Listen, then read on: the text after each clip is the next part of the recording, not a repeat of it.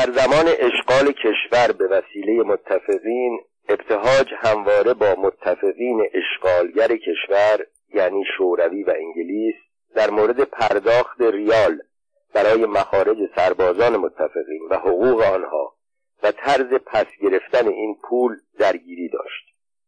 دولت به بانک ملی دستور داده بود که ریال مورد نیاز متفقین را که هر سال مبلغ هنگفتی بود به موجب تصویب نامه بپردازد. ولی ابتهاج می‌دانست که وقتی جنگ تمام شد این پول را باید از بین رفته حساب کرد. اگر متفقین شکست میخوردند که پول از بین رفته بود.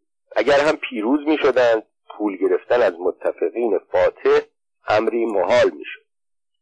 پس از همان زمان که متفقین به ریال احتیاج داشتند و وضعشان هم نامعلوم بود با مذاکرات بسیار مفصل به آنها قبولاند بابت ریالی که می‌گیرند از همکنون آن را به نرخ روز تسعیر کرده با طلا محاسبه کنند.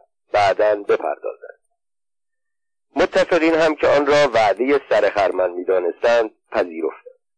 ابتهاج در خاطرات خود نوشت من می‌دانستم که ایران بعد از پایان جنگ برای جبران خرابی ها و سازندگی و واردات احتیاج به ارزهای معتبر یا طلا خواهد داشت. اما گرفتن طلا هم زحمت داشت. انگلیس به بهانه احتمال خطر غرق شدن کشتی های حامل طلا اعلام کرد که طلاهای ایران را در بانک های آفریقای جنوبی امانت می‌گذارد تا بعد از جنگ بدهد. طلب ما از شوروی ها هم همان یازده تن طلا بود که در زمان دکتر مصدق ندادند ولی به دولت سپه زاهدی دادند. از اینها گذشته بانک شاهی متعلق به انگلستان رقیب بزرگی برای بانک ملی ایران بود و بیشتر مردم سپرده های خود را نزد آن بانک ودیعه میگذاشتند. چون به انگلیسی ها بیش از دولت های متزلزل ایران اعتماد داشتند. روزی ابتهاج نامه به بانک شاهی نوشت که باید مقداری در حدود 80 درصد از سپرده های مردم در بانک شاهی را در بانک ملی ایران ودیعه بگذارد. کاری که در همه جهان رایج بود. سر ریدر بولارد سفیر انگلیس در تهران برای حفظ منافع بانک شاهی در این مورد مداخله کرد. چون ابتهاج تسلیم نشد اول به نخست وزیر وقت احمد قوام قوام السلطنه نامه نوشت. به شاه هم شکایت کرد. روزی شاه ابتهاج را خواست و گله سفیر انگلیس را برایش تعریف کرد. گفت بولارد می‌گوید اگر این تصویب نام اجرا شود بانک شاهی تعطیل می شود اگر چنین وضعی پیش آید در روابط ایران و انگلیس آثار بدی به جا خواهد گذاشت. ابتهاج با شنیدن سخنان شاه یک بار دیگر منفجر شد.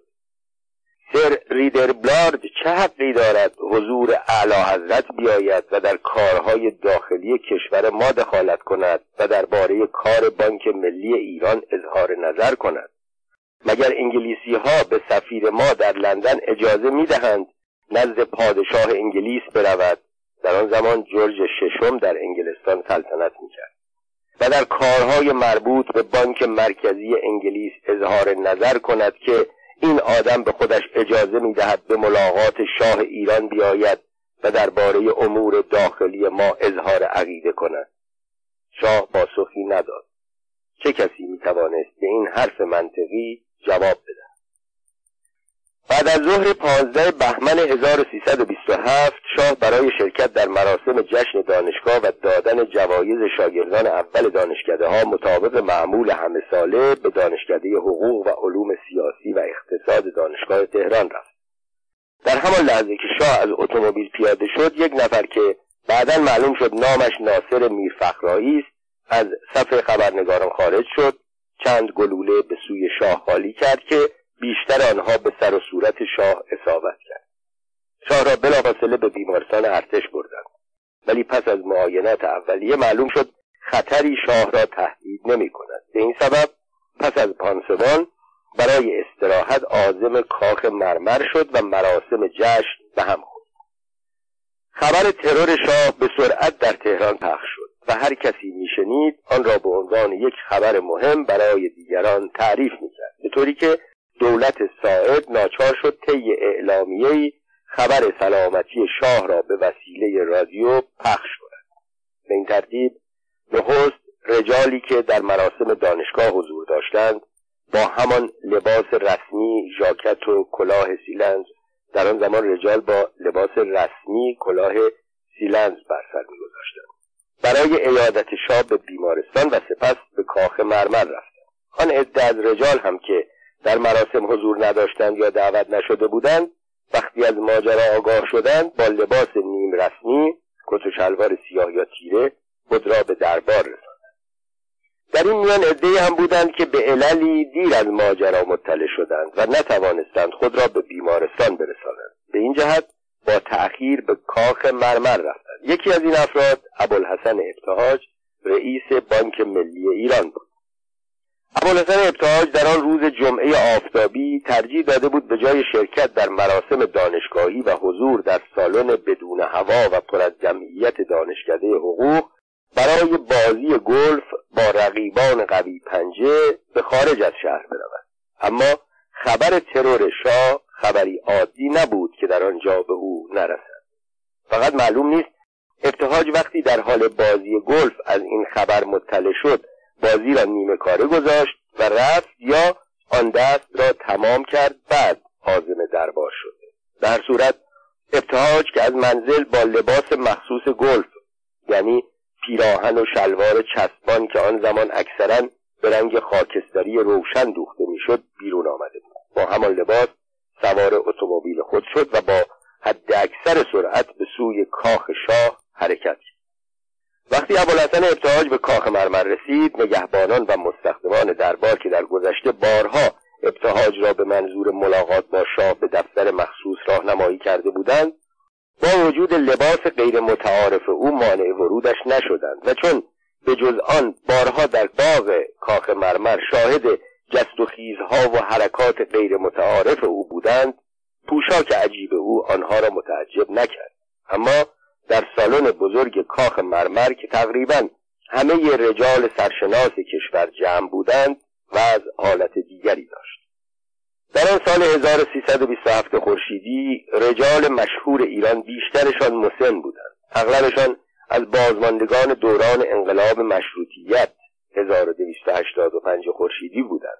معمر موقر با ابهت و متشخص جمعی با لباس تمام رسمی به منظور شرکت در مراسم پانزده بهمن ژاکت به تن سیلندر به سر شماری که از خانه آمده بودند و تازه از جریان آگاه شده بودند با لباس تیره اغلب عینک به چشم عصا به دست بعضی سمعک به گوش.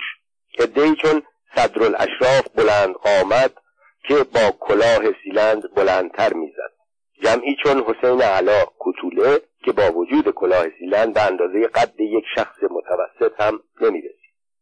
همه با قیافه اندوهگین به جهت حادثه ای که روی داده بود. برخی خوشحال از عاقبت به خیر شدن واقعه عدهای هم متحیر در انتخاب قیافه. در نتیجه گاهی غمناک و زمانی شادمان.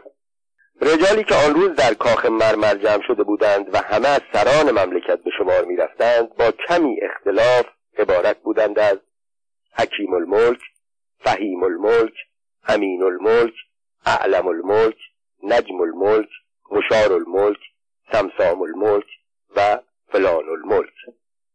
ادیب السلطنه نظام السلطنه محتشم السلطنه معاذد السلطنه منصور السلطنه و فلان السلطنه. حاج عز الممالک مشاول الممالک سید الدین تباتبایی سردار فاخر حکمت سهام السلطان بیات و بالاخره ساعد الوزاره محمد ساعد نخست وزیر و گروهی دیگر از این قماش. در کنار این رجال معمر و موقر عدهای از رجال جوانتر مانند دکتر علی اکبر سیاسی رئیس دانشگاه دکتر احمد متین دفتری نخست وزیر پیشین و استاد دانشگاه دکتر جهانشاه صالح وزیر بهداری و استاد دانشگاه دکتر منوچهر اقبال وزیر کشور و استاد دانشگاه دکتر زنگنه رئیس دانشکده حقوق و استاد دانشگاه دکتر محمد علی هدایتی معاون دانشکده حقوق و نماینده مجلس دکتر موسا امید استاد دانشگاه و نماینده مجلس دکتر سید حسن امامی استاد دانشگاه و امام جمعه تهران دکتر سجادی وزیر سابق و و هم حاضر بودند. و همچنین جمعی از سران ارتش سپهبدها سلشگرها و سرتیبها. بعضی با لباس تمام رسمی برخی با لباس نیم رسمی عدهای با اونیفرم غیر رسمی ولی همه مرتب منظم و صف کشیده.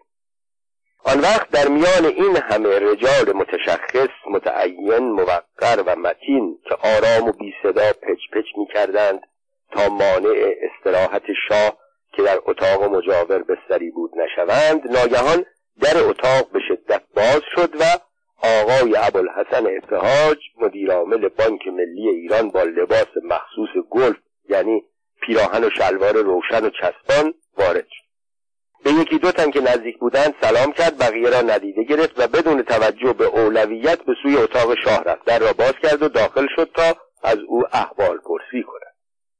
البته از آن جمع موقر و با ابهت هیچ کس جرأت نکرد به آقای ابتهاج بگوید طبق رسوم درباری این لباس برای دیدار با شاه مناسب نیست.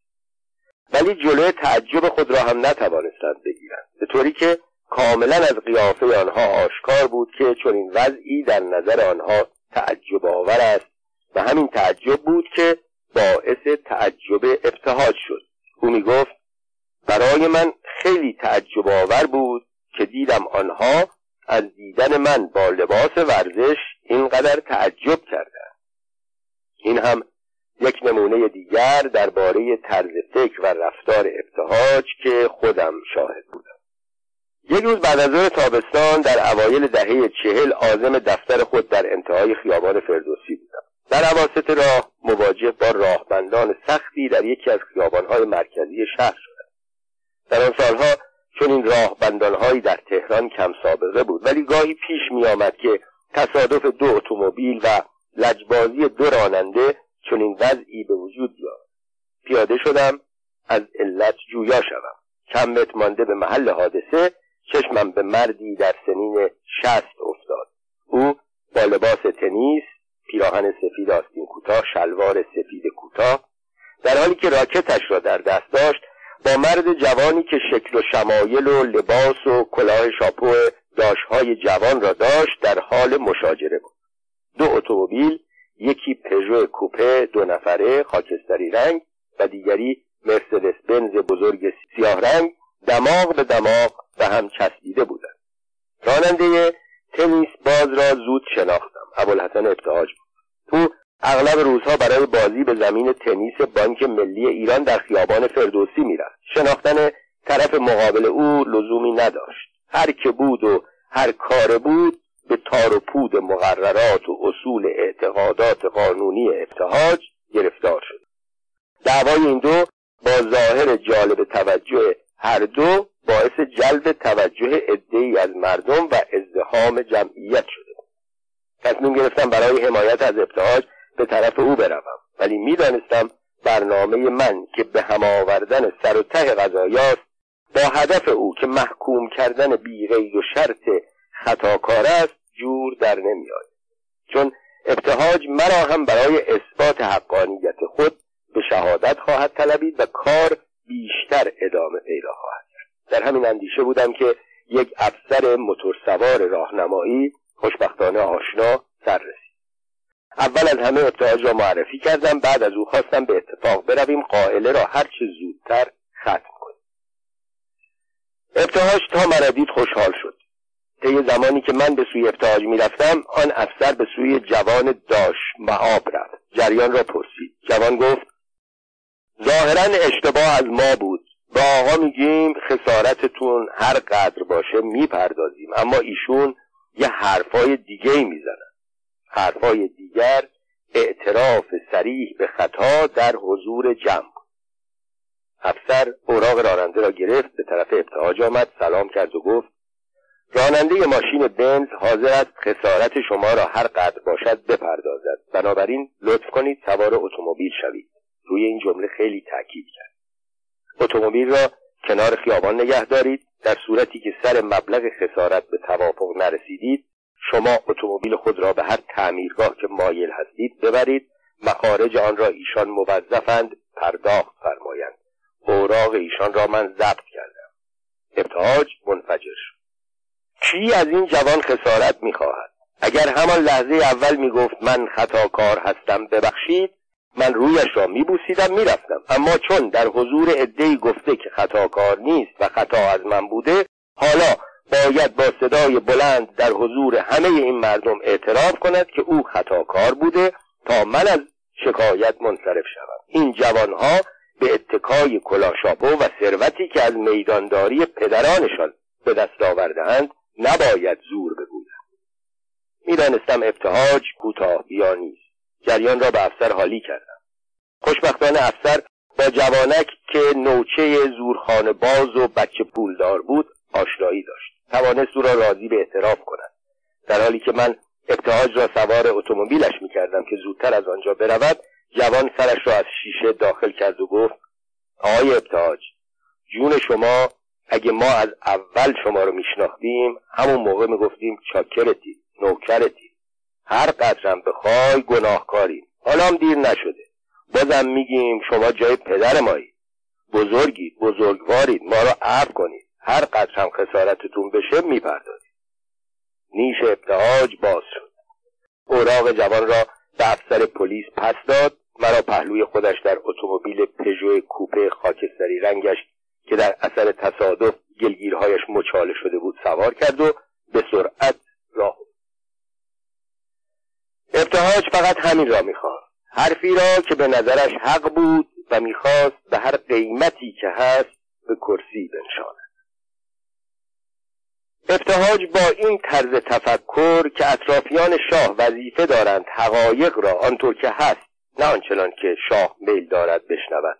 با او در میان بگذارند اغلب سخنانی می‌گفت که شاه را ناراحت می به ویژه زمانی که این سخنان تند را در حضور دیگران به زبان می آورد تا آنجا که سرانجام شاه تحمل از دست داد و به وسیله یکی از مهارم خود برای ابتهاج پیغام فرستاد که خوب نیست جلوی وزرا و وکلا و عمرا با من این طور صحبت کنی.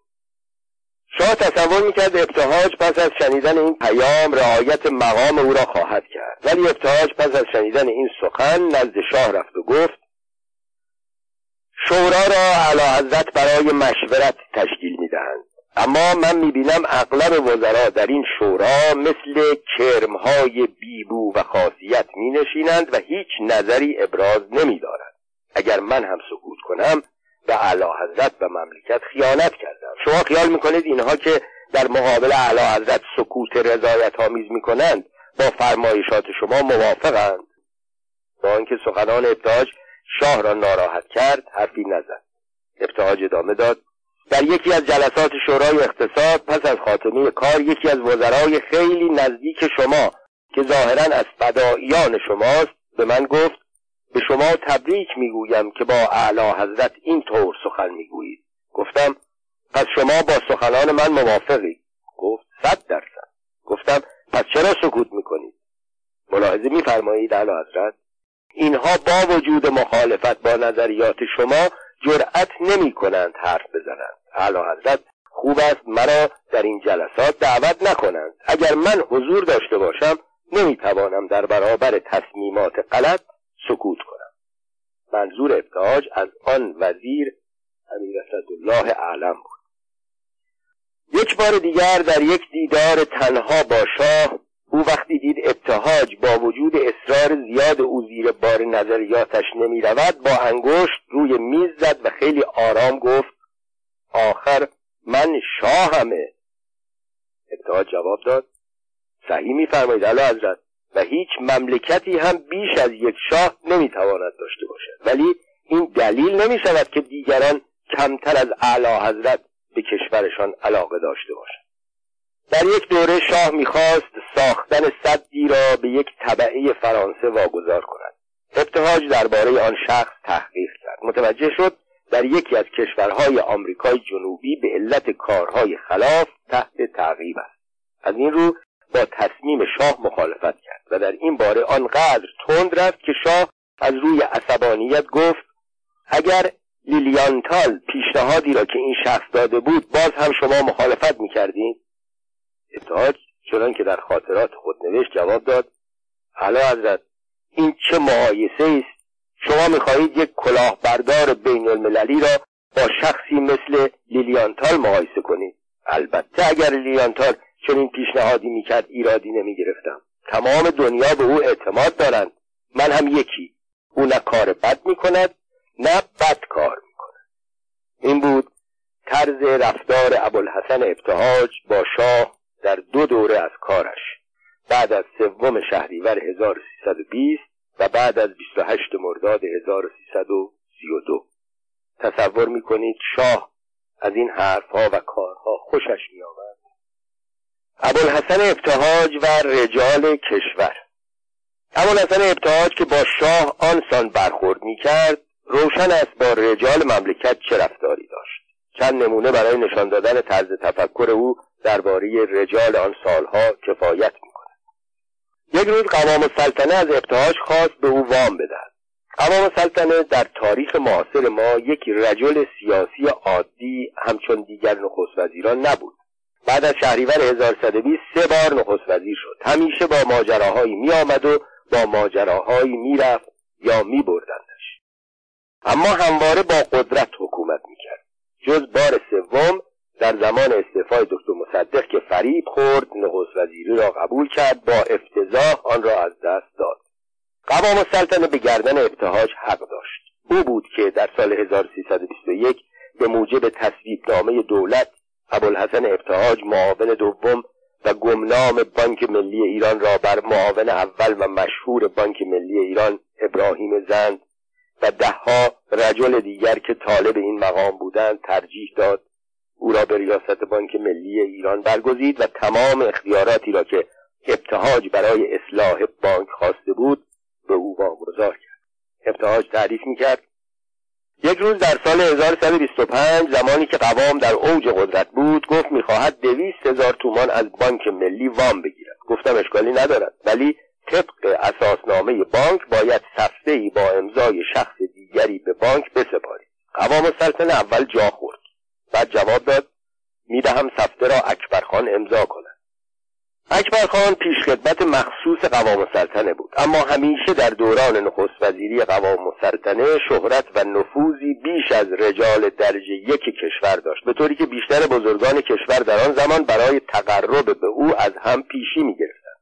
جواب دادم متاسفانه من نمی‌توانم سفته امضای اکبرخان را قبول کنم.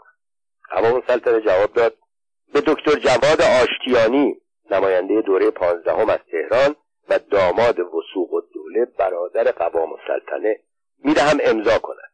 جواب دادم. گفتید سفته دکتر آشتیانی؟ ما نمی‌توانیم سفته او را خورد کنیم. او آه در بساط ندارد. این بار قوام مردی را که به داشتن ثروت و دارایی مشهور بود اسم آورد.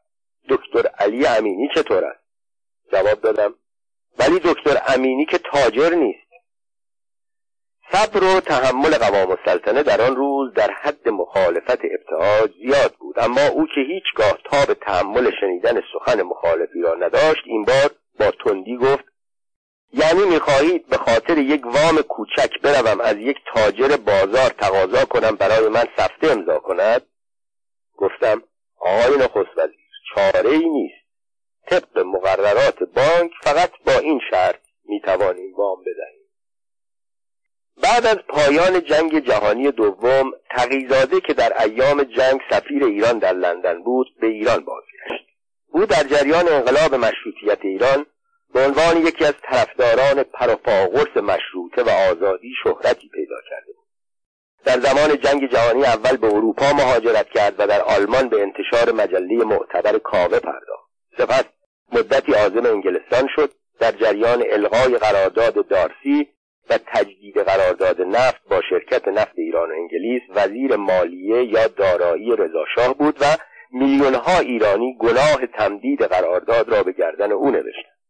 تقیزاده از آن پس تا زمان استعفای رضاشاه از سلطنت بیکار بود. ولی در جریان جنگ جهانی دوم به عنوان سفیر ایران در انگلستان به کار فراخوانده شد. پس از خاتمه جنگ به ایران بازگشت نماینده مجلس.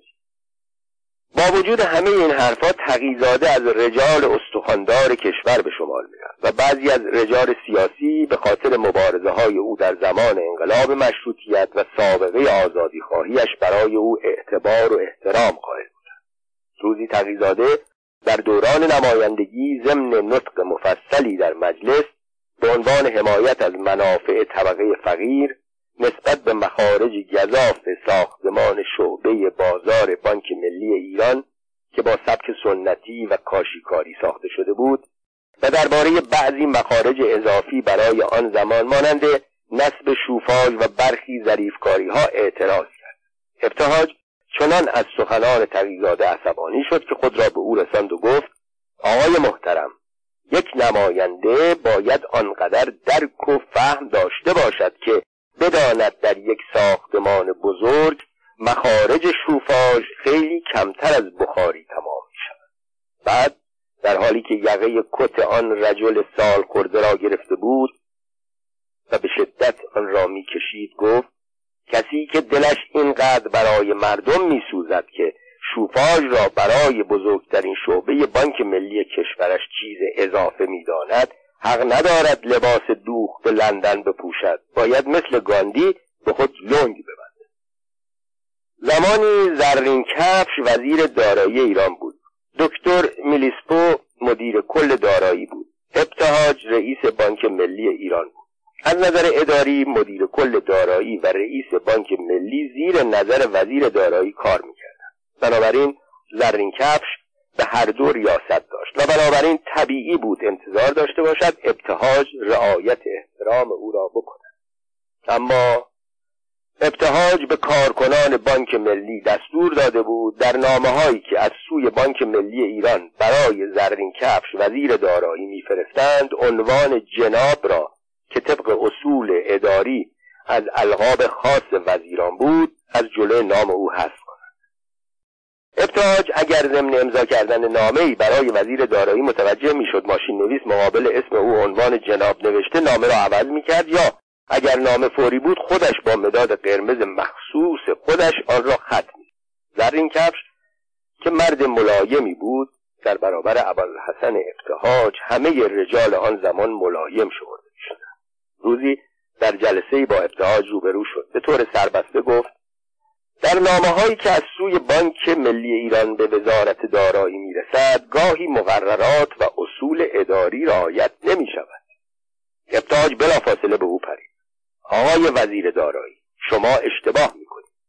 عدم رعایت مقررات در مورد شما گاه گاهی نیست. همیشه است.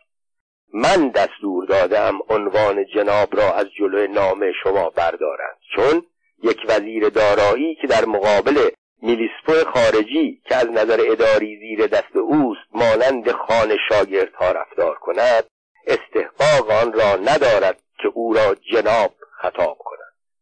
بیچاره زرین کفش آرام بود آرامتر شد.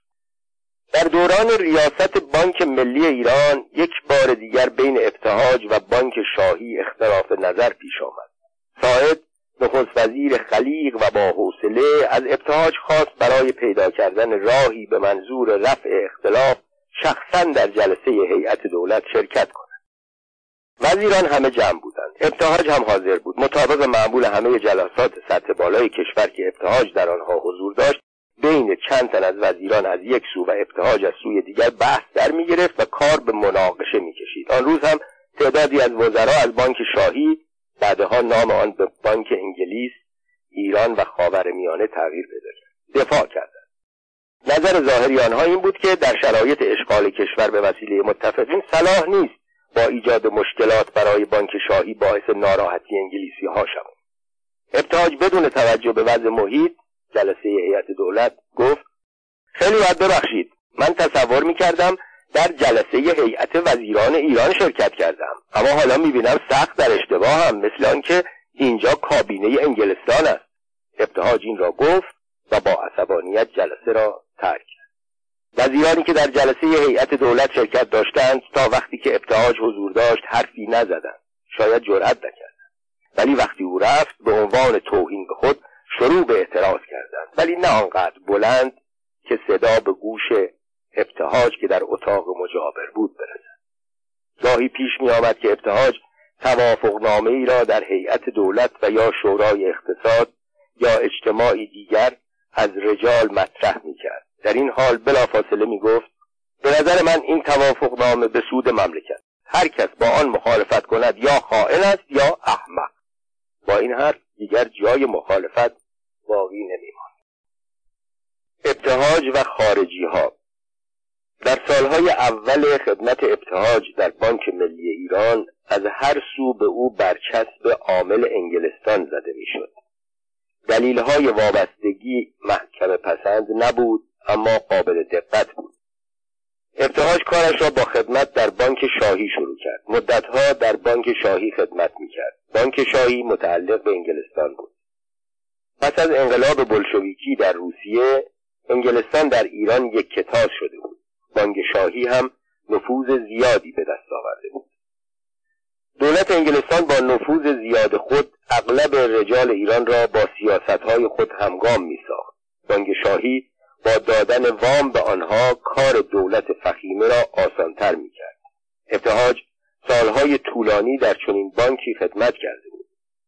او بعدها ادعا کرد در سالهای خدمت در بانک شاهی به فساد و خلافکاری های آنها پی برده ابتهاج که مدت زیادی با نفوذ حزب توده ایران در بانک ملی ایران مبارزه کرده بود طی زمانی کوتاه با سید ضیاءالدین طباطبایی بزرگترین دشمن حزب توده ایران که به همین دلیل نیز از فلسطین به ایران فراخوانده شده بود نزدیک شد. چون سید زیا از نظر عامه از طرفداران سیاست انگلیس شناخته شده بود پس خیلی ها نتیجه می گرفتند که ابتهاج هم اما چندی بعد زمانی فرا رسید که ابتهاج با سید زیا هم در در دوره دوم خدمت ابتهاج در سازمان برنامه بعد از 28 مرداد 1332 وضع برعکس شد. این بار اکثر ایرانیان که تجربه قرون آنها را نسبت به رجال کشور بدبین ساخته بود ابتهاج را به عنوان یکی از مهره های سیاست آمریکا معرفی می‌کردند. طرفداری شدید و بیقید و شرط او از لیلیانتال و کلاب مهندسین مشاور مشهور آمریکایی پذیرفتن پیشنهادات یوجین بلاک آمریکایی رئیس بانک بین المللی با اعتماد بیش از حد انتخاب مقاطع کاران آمریکایی به نسبتی بیشتر از سایر مقاطع کاران بین المللی استخدام بیش از 80 درصد کارمندان سطح بالای سازمان برنامه از میان تحصیل کرده های آمریکا با این استدلال که تخصص بیشتری دارند و پرداخت بالاترین حقوق دولتی در ایران به آنها سوء زن بسیاری از مردم حتی مطبوعات را برانگیخت. تعداد مشاوران آمریکایی ابتهاج برای اظهار نظر در هر کاری حتی کارهای کوچک به حدی بیش از انتظار رسیده با وجود این شایعات ضد شایعات اتهامات و ضد اتهامات. من که چهل سال ناظر حوادث سیاسی اجتماعی وطنم بودم و سالهای سال با ابتهاج آشنایی دورادور و جنگ و جدال مطبوعاتی آشنایی از نزدیک و دوستی و صمیمیت داشتم هرگز نتوانستم در این باره اظهار نظر قاطعی بکنم. شاید از بی اطلاعی من است. شاید هم برخوردهای تند ابتهاج در طول این مدت با رجال درجه اول انگلستان و رجال برجسته آمریکا مرا به تفکر وامی دارد ابوالحسن ابتهاج و رجال انگلیسی. ابوالحسن ابتهاج با سر ریدر بولارد سفیر انگلیس در ایران در دوران جنگ جهانی دوم که نسبت به ایرانیان بسیار بدبین بود و در زمانی که ایران به وسیله قوای انگلیسی اشغال شده بود با مردم ایران حتی با رجال و نخست وزیران با طرزی تحقیرآمیز رفتار می‌کرد و هر نوع دخالتی را در امور داخلی ایران حق خود می‌دانست اغلب درگیری پیدا می‌کرد. وقتی مدت مأموریت بولارد در ایران به پایان رسید طبق عرف و عادت همه رجال ایرانی به ویژه آنها که شاغل بودند برای خداحافظی به دیدار او رفتند به جز ابتهاج. شاه که این را شنید ابتهاج را خواست به او گفت مثل اینکه شما برای خداحافظی به دیدن بلارد نرفته اید. او از شما به شدت گلمند است. بهتر است حال که او از ایران می رود به ملاقات او بروید. اما سعی کنید با او تندی نکنید. ابتهاج توصیه شاه را پذیرفت. به دیدن بولاد رفت. ولی بقیه توصیه شاه را نتوانست بپذیرد. ملاقات که با خوشرویی شروع شده بود به مناقشه انجام. بولارد از رفتار ابتهاج نسبت به بانک شاهی گله کرد. ابتهاج بیشتر مدیران آن بانک را دزد نامید و به قول خودش نسبت به سخنان اعتراضآمیز بولارد چنان عکس عمل تندی نشان داد که هرگز با این شدت با هیچ کس صحبت نکرد. روز بعد ابتهاج به دربار رفت. شاه گفت امیدوارم این ملاقات باعث رفع کدورت شده باشد. خب چه کردید؟ ابتهاج پاسخ داد بحث ما بالا گرفت. تا آنجا که تنها کاری که نکردم این بود که بولارد را کتک نزدم. ابوالحسن ابتهاج درباره بحثی که بر سر مدیر عامل شرکت نفت ایران و انگلیس در ایران با ویلیام فریزر رئیس هیئت مدیره شرکت بی پی داشت بی پی ظاهرا علائم اختصاری بنزین پارس ولی در حقیقت حروف اول بریتیش پترولیوم بود. گله کرد که چرا بعد از این همه سال یک مدیر عامل ایرانی برای کار در ایران انتخاب نمی کند. ویلیام فریزر که مثل اغلب مدیران و کارکنان انگلیسی شرکت نفت در زمان اشغال ایران عادت کرده بود با ایرانی ها به صورتی تحقیرآمیز رفتار کند خیلی سریح جواب داد. برای اینکه ایرانی ها لیاقت اداره کارهای بزرگ را ندارند. ابتهاج از شنیدن این حرف عصبانی شد و گفت مدیر عامل انگلیسی شرکت نفت در حال حاضر ای سی دریک است.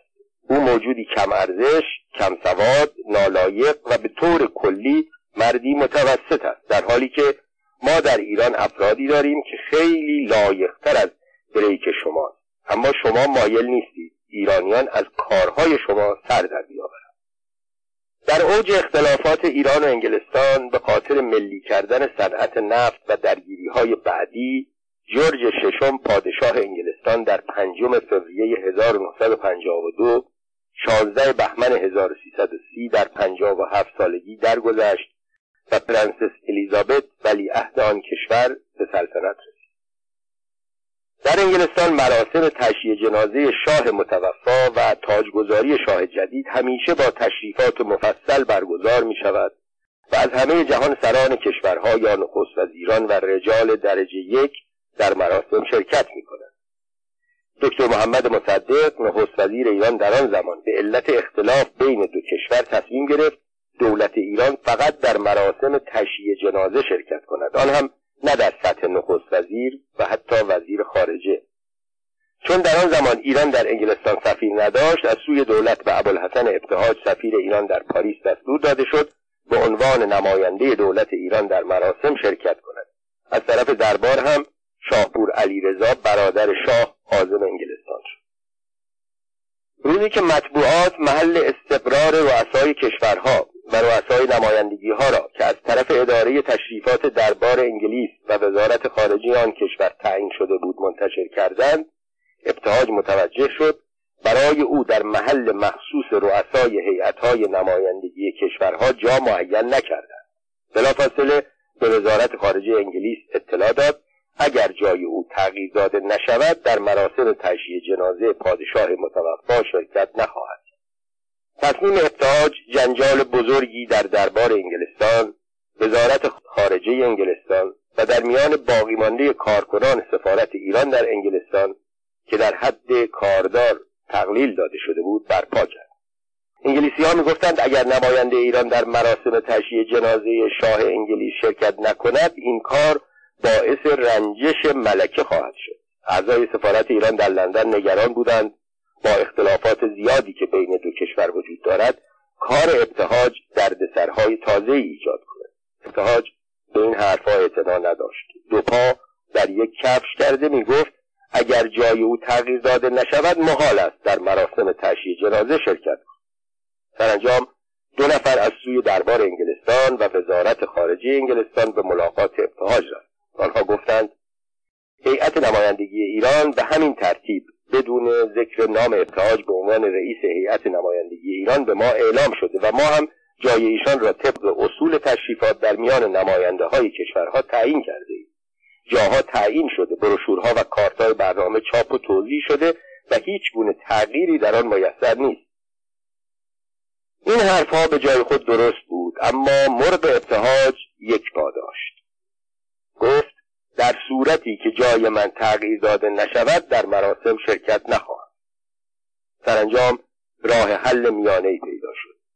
چون جمعآوری برنامه هایی که در آن جای شرکت کنندگان مشخص شده بود میسر نبود قرار شد برای آقای ابتهاج جایی در میان رؤسای هیئت‌های نمایندگی باز شود و در اخبار بعدی همه جا از نماینده ایران به عنوان رئیس هیئت نمایندگی ایران یاد شود. فقط به این شرط ابتهاج حاضر شد در مراسم تشییع جنازه شرکت کند.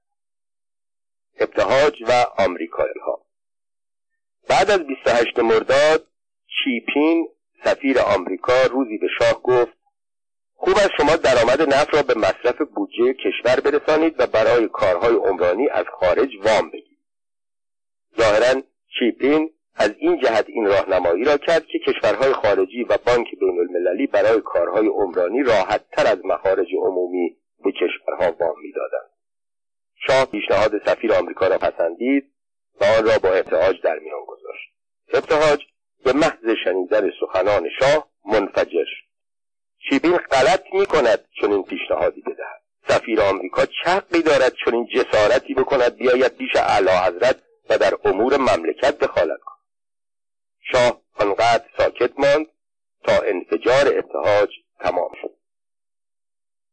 اتحاج در خاطرات خود از یکی از کارمندان سفارت آمریکا به نام جرالد دوئر که او را فردی بیادب و مداخل گرمی نامید یاد می کند بقیده ابتهاج این مرد با آنکه شغل مهمی در سفارت نداشت بعد از 28 مرداد موقعیتی به دست آورد که به خودش اجازه می‌داد در همه کارهای ایران دخالت کند. یک روز دوهر در زیافت رسمی سفارت آمریکا خود را به ابتهاج رساند و گفت چرا شما با دکتر تقی نصر بد هستید؟ ابتهاج می نویسد من بدون آنکه رعایت نزاکت سیاسی را بکنم با کمال خشونت به او گفتم روابط من و دکتر نصر به شما چه ربطی دارد؟ این موضوعی است که به دو نفر ایرانی مربوط می شود بهتر از شما درباره کارهای مربوط به ما دخالت نکنید. دوئر با همه پررویی که با آن شهرت داشت راهش را گرفت و رفت. در سال 1961 1340 شمسی ابتهاج که دیگر سمتی در دولت ایران نداشت برای شرکت در کنفرانس بین المللی صنعتی استانفورد دعوت شد. ولی آنجا هم نتوانست جلوی زبان خودش را بگیرد. گفت تا چند سال قبل آمریکا بدون آنکه یک شاهی به ایران کمک کند بین مردم محبوبیت داشت. ولی امروز با آنکه تاکنون بیش از یک میلیارد دلار به ایران کمک های مختلف کرده در کشور ما نه احترامی دارد نه محبوبیت. کمی پس از بازگشت از این سفر بود که ابتهاج زندانی شد. بعضی از سیاست پیشگان این سخنان اعتراضآمیز را با زندانی شدن او بی ارتباط نمی‌دانست. ابتهاج و فرانسوی ها ابوالحسن ابتهاج از مقامات خارجی فقط با آمریکایی ها و انگلیسی ها کلنجار نمی‌رفت. با شوروی ها برخوردی نداشت گرچه تا بن دندان ضد کمونیست او حتی با فرانسوی ها هم در چند مورد برخوردهای شدید پیدا کرد که مطابق معمول تصمیم گرفت با روش خاص خود آن را حل کند. مهندس مشاور صد عظیم سپیدرود یک مؤسسه بزرگ فرانسوی بود به نام شرکت ساسر.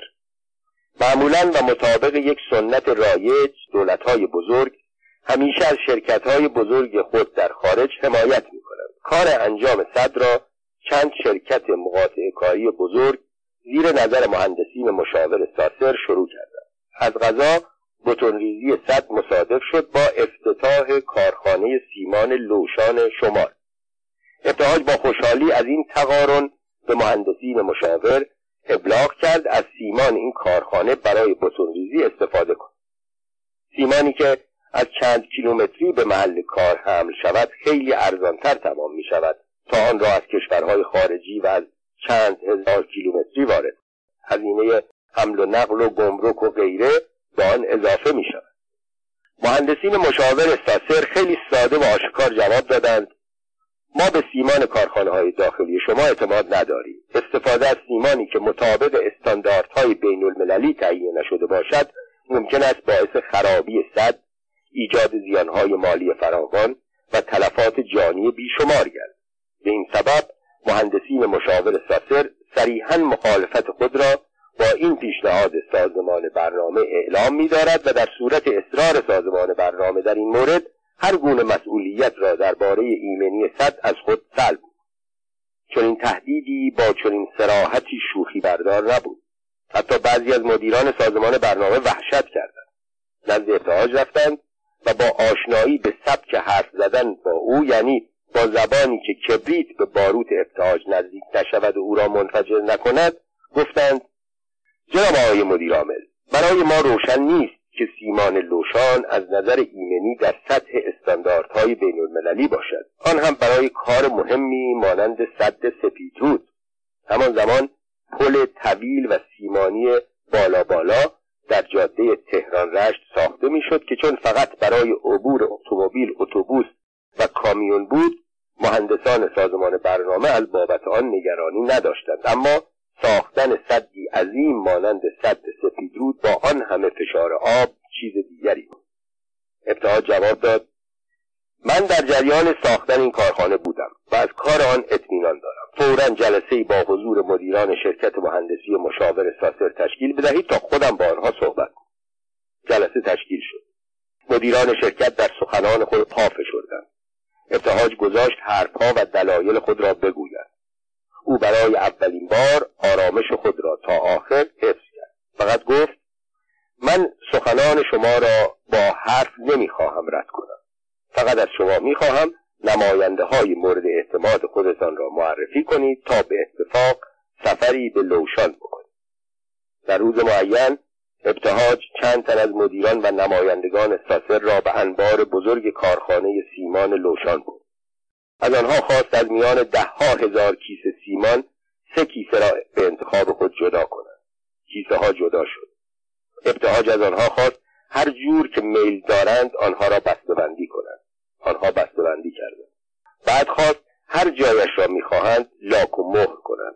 آنگاه نشانی سه آزمایشگاه معتبر فرانسه را که مورد اعتماد خودشان باشد از آنها سوال کرد. از مدیران ساسر خواست نمایندگانشان همراه کیسه ها و نمایندگان سازمان برنامه به فرانسه مسافرت کنند کیسه ها را به آزمایشگاه ها بدهند و از آزمایشگاه ها جواب بگیرند پاسخ هر چه باشد مورد قبول سازمان برنامه خواهد کار انجام شد. هر سه آزمایشگاه تایید کردند سیمان ها در سطح استاندارد بین المللی هست. ابتهاج وقتی گزارش ها را خواند لبش به خنده باز شد. اما شرکت مهندسی مشاور ساسر اصلا نخندید. خیلی سریح اعلام کرد خوبی کیسه های آزمایش شده مورد تایید کامل ما هم هست. اما اما آنها در این مورد این بود که ما هیچ اطمینانی نداریم در روزها هفته ها و ماههای آینده هم سیمان تولیدی کارخانه سیمان لوشان در همین سطح از قدرت مقاومت باشد. حرف حسابی جواب ندارد اما ابتهاج برای حرف حسابی شرکت ساسر هم جواب داشت. او طی نامه اعلام کرد شرکت مهندسی مشاور ساسر می تواند هر روز از میان سیمانهای انبار کارخانه سیمان لوشان جهت مصرف روزهای بعدش هر چند کیسه که می‌خواهد انتخاب کند یک هواپیمای اختصاصی روزانه آن کیسه های سیمان را به اتفاق یک نماینده از سازمان برنامه و یک نماینده از شرکت ساسر به آزمایشگاه مورد اعتماد شرکت ساسر در فرانسه خواهد بود. در صورتی که آزمایشگاه تایید کرد سیمان در سطح استاندارد جهانی است باید برای سازی در سپیدرود از آن استفاده کنید از آن هنگام تا زمانی که ابتهاج در سازمان برنامه بود هر روز یک هواپیمای اختصاصی به فرانسه می‌رفت. کیسه های سیمان را می‌برد و جواب آزمایشگاه را میآورد. شرکت ساسر ناچار می‌شد اجازه مصرف سیمان ها را بدهد. اما یک پرسش مطرح می شود چرا شرکت ساسر اینقدر اصرار داشت به جای سیمان داخلی از سیمان خارجی استفاده کند؟ این شرکت اصراری هم درباره خرید سیمان فرانسوی نداشت. البته ساسر ادعا می‌کرد تمام این اصرارها به جهت حفظ ایمنی ما هم به این گفته شک نمی کنیم اما ابوالحسن ابتهاج اعتقاد دیگری داشت می نویسد شرکت های مهندسی مشاور طبق قراردادهایشان از تمام هزینه های شرکت های مقاطع کاری که زیر نظر آنها کار می کنند 20 درصد درآمد برای خود محاسبه می کنند. تفاوت قیمت سیمان داخلی لوشان و سیمان های خارجی بسیار بود و مصرف آنها به میلیون ها کیسه می ابوالحسن ابتهاج و احزاب سیاسی. بعد از شهریور 20 یکی از نخستین کارهایی که ابتهاج پس از انتخاب به ریاست بانک ملی ایران انجام داد صدور بخشنامه مبنی بر ممنوعیت عضویت کارمندان بانک ملی ایران در احزاب سیاسی بود. ابتهاج با صدور این بخشنامه به مرور زمان با سه حزب بزرگ آن سالها حزب توده ایران حزب اراده ملی سید زیادین تباتبایی و حزب دموکرات ایران قوام السلطنه درگیری پیدا کرد ابتهاج در این درباره این تصمیم استدلال می‌کرد. بانک ملی ایران بانک ناشر اسکناس و به قول خودش نگهبان پول ایران است. در شرایط اشغال کشور به وسیله بیگانگان کوچکترین بی احتیاطی یا چپروی کارکنان سبب بیاعتمادی مردم تورم شدید و سقوط پول ایران می شود تجار سرمایداران حتی مردم عادی سپرده ها و موجودی خود را از بانک ملی خواهند گرفت و به بانک رقیب یعنی بانک شاهی متعلق به امپراتوری انگلستان که کشور را اشغال کرده بود منتقل خواهند کرد. و این فاجعه ای برای اقتصاد کشور خواهد بنابراین کارکنان بانک ملی ایران باید برای جلب اعتماد مردم در این زمینه که پول آنها به هیچ عذر و بهانه‌ای از بین نخواهد رفت دور از هر گونه دستبندی های سیاسی و با رعایت انضباط کامل کار کند. دستور منع شرکت کارکنان بانک ملی در احزاب سیاسی در زمان خود سر و صدای زیادی بیشتر مخالف تا موافق به پا کرد. در شرایطی که پس از خروج دیکتاتور از کشور در همه جا صحبت از آزادی احزاب و اشتباهات و افکار و عقاید می‌شد. ابتهاج چون صدی در مقابل رواج آزادی عقاید سیاسی ایستاده بود و می‌خواست با دیکتاتوری بانک ملی ایران را مانند سربازخانه های دوران رضاشاه با انضباط آهنین اداره کند. ابتهاج به محض مشاهده فعالیت سیاسی کارکنان بانک اول اختار می‌کرد بعد به نقاط بد آب و هوا تبعید می‌کرد و بالاخره کارمند حزبی را اخراج. از این رو حزب توده مسلحت ندید با فعالیت علنی کارکنان حزبی آنها را به خطر بیاندازد. بدین جهت با نام اتحادیه سنفی وارد میدان شد. اتحادیه سنفی که فعالیت سیاسی نداشته باشد مشمول بخشنامه ابتهاج نمی‌شد. ولی او خیلی زود فهمید این اتحادیه با وجود ظاهر غیر سیاسی هدفهای سیاسی دارد و اداره کنندگان آن کسانی هستند که دارای سابقه فعالیت های دست چپی بودند. ابتهاج سران اتحادیه را خواست و به آنها تکلیف کرد اتحادیه را منحل کند. در مقابل متعهد شد همه خواستهای غیر سیاسی آنها را البته در حد امکان انجام دهد آنها زیر بار نرفت. با آنکه ابتهاج بعدها اعتراف کرد بعضی از آنها از بهترین کارمندان بانک ملی بودند به سبب امتناع آنها از انحلال اتحادیه یکایک را اول توبیخ بعد به نقاط بد آب و هوا تبعید و سرانجام از بانک اخراج. در مقابل طبق تعهدی که کرده بود به مرور اقدام به دادن وام مسکن و ترمیم حقوق آنها و رفع سایر احتیاجاتشان. حتی در زمانی که به علت حضور متفقین و صادرات بیرویه گندم نان بزرگترین مشکل مردم ایران به ویژه در تهران شده بود ابتهاج دستور داد در بانک ملی ایران تنور زدند. یک نانوایی بزرگ دایر کردند و در شرایطی که مردم ایران از نظر تهیه نان مرغوب در مزیقه بودند کارمندان بانک ملی نان خوب و کالاهای مورد نیازشان را به راحتی و با قیمت مناسب تهیه می‌کرد اما در مورد کارکنان اخراجی هر قدر نمایندگان حزب توده در مجلس و اعضای دولت به ابتهاج فشار وارد کردند حاضر به تجدید نظر در تصمیم خود نشد. سید زیادین تباتبایی تازه به ایران آمده بود. هدف از آمدن یا به قولی آوردن او به کشور مبارزه با حزب توده ایران بود. او وقتی مشاهده کرد در میان رجال آن روز ایران تنها کسی که در ادارات و سازمانهای دولتی در مقابل حزب توده ایران قد علم کرده ابوالحسن ابتهاج است در مجلس و به وسیله مطبوعات طرفدار خود به حمایت از او پرداخت. به طوری که از آن پس تا مدتی این دو از دوستان نزدیک یکدیگر بودند. مدتی که از مبارزه ابتهاج با حزب توده ایران گذشت برای آنکه این حزب از راهی دیگر در بانک رخنه نکند سید زیاد به فکر افتاد حزب اراده ملی را جانشین حزب توده در بانک ملی ایران کند و با موافقت ابتهاج ریاست شعبات را به اعضای حزب خود بدهد سید زیا وقتی نقشه خود را با ابتهاج در میان گذاشت تصور می‌کرد ابتهاج برای ریشه کردن نفوذ حزب توده از نقشه او استقبال خواهد کرد و کمک او را خواهد پذیرفت.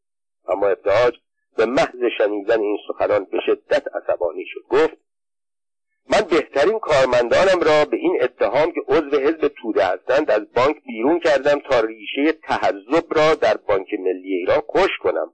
حالا شما می‌گویید به جای حوزه های حزب توده حلقه های حزب اراده ملی را جانشین آنها کنم و یک مشت افرادی را که اصلا به لیاقت آنها اعتقاد ندارم روی کار بیاورم. خیر آقا من هرگز چنین چیزی را قبول نخواهم. به این ترتیب دوستی آنها که تازه شروع شده بود رو به دشمنی.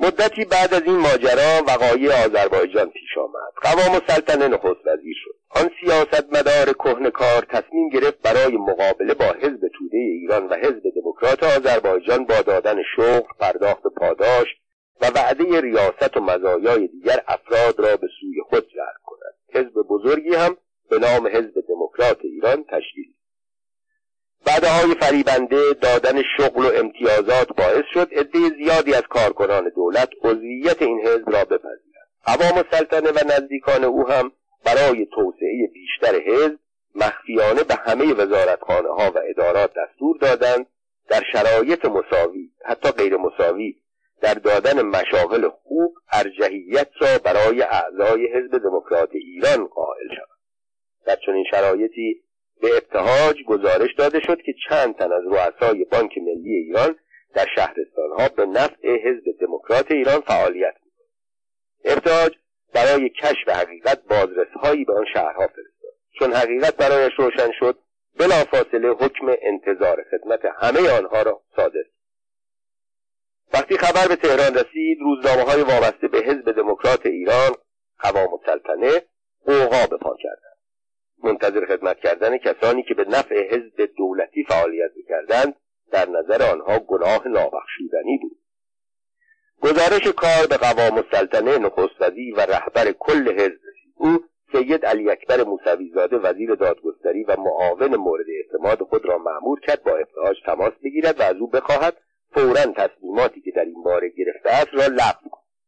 ابتهاج زیر بار خواهش های دوستانه توصیه دستور حتی تهدیدهای موسوی زاده نرفت و تصمیم خود را عوض نکرد.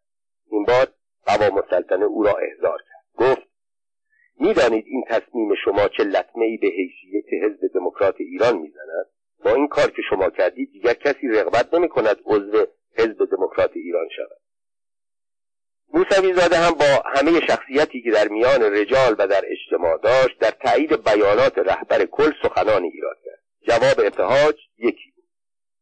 چطور وقتی من با این استدلال که عضویت کارکنان بانک ناشر اسکناس در شرایط غیرعادی کشور در حزب توده ایران و در حزب اراده ملی سید زیادی تباتبایی لطمه به اعتماد مردم نسبت به سیستم بانکی می‌زند شما سخن مرا پذیرفتید. اکنون که نوبت به حزب دموکرات ایران خودتان رسیده از من می‌خواهید در تصمیم خود تجدید نظر کنم. بار دیگر مدتی این دو پیر کهنکار سیاست با ابوالحسن ابتهاج مدیرعامل جوان بانک ملی ایران بحث کرد. ولی این بار هم مرغ ابتهاج یک پا داشت. قوام السلطنه که کمتر پیش می آمد زیر بار حرف کسی برود هر کس که باشد. لحظاتی به فکر فرو رفت. آنگاه رو به معاون خود موسوی زاده کرد و گفت حق با ابتهاج است. اصول را نباید فدای مصالح آنی کرد. ابوالحسن ابتهاج و مطبوعات. بعد از سوم شهریور 1320 و اشغال کشور به وسیله انگلستان و شوروی آزادی خیلی زود تبدیل به هرج و مرج شد. بیشتر روزنامه ها و مجله ها برای خود رسالتی قائل نبودند. در ناسزاگویی و در تعریف هر دو مبالغه می کردند. خیلی ها پس از مدتی برای نوشته های مطبوعات ارزش قائل نمی شدند اما ابتهاج به نوشته های مطبوعات اهمیت می‌داد. بهترین دلیل این ادعا استخدام عدهای از وکلای مبرز دادگستری در بانک ملی ایران برای مقابله با این گروه از مطبوعات بود. همین که روزنامه یا مجله درباره بانک ملی ایران خبری منتشر می‌کرد که به نظر ابتهاج نادرست بود اول یک پاسخ مفصل برای آن نشریه میفرستاد و تقاضای تکذیب خبر را می‌کرد. اگر روزنامه یا مجله نامه را چاپ می‌کرد کار فیصله پیدا می‌کرد که کم پیش میآمد چنین شود. در غیر این صورت بلافاصله ابتهاج به وکلای بانک دستور می‌داد از آن نشریه به دادگستری شکایت کند.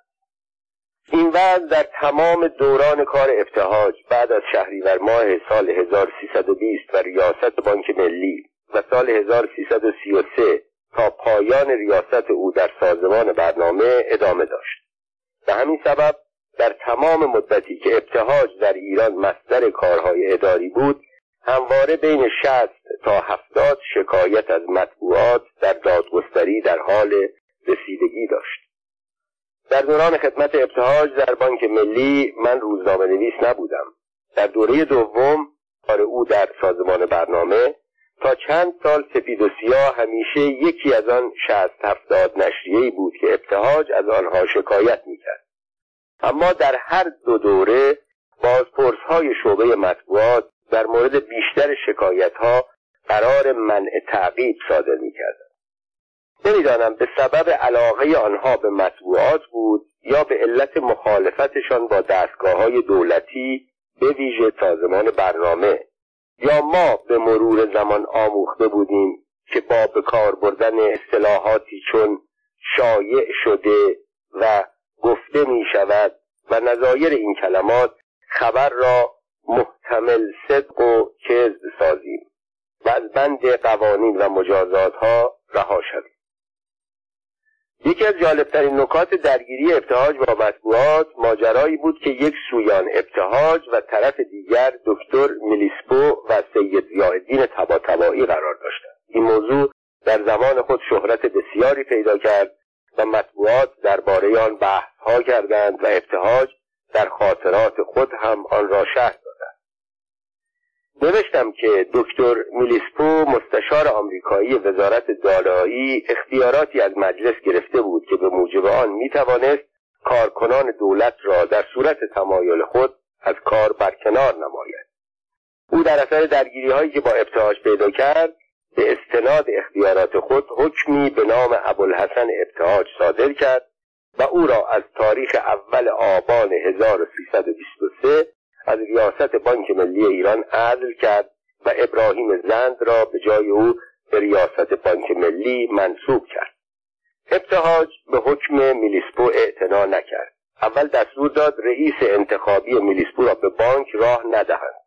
بعد طی نامه تندی به او نوشت بانک ملی ایران چنان که از اسم آن برمیآید اداره دولتی نیست بلکه یک شرکت سهامی است و شما حق دخالت در کارهای آن را ندارید به طوری که ابتهاج در خاطرات خود نوشت یک روز برادر سید زیادین تبا که از کارمندان بانک ملی ایران بود نزد او آمد و گفت آقا سید زیادین تبا به وسیله من برای شما پیغام فرستادند چون مصالح مملکت ایجاب می کند با آمریکایی ها روابط خوب داشته باشیم و دکتر میلیسپو آمریکایی شما را از ریاست بانک ملی عزل کرده ما دیگر شما را به عنوان رئیس بانک ملی نمی‌شناسیم. بنابراین حق ندارید در بانک بمانید. در غیر این صورت از فردا روزنامه ها و مجله های طرفدار ما به شما حمله خواهند کرد.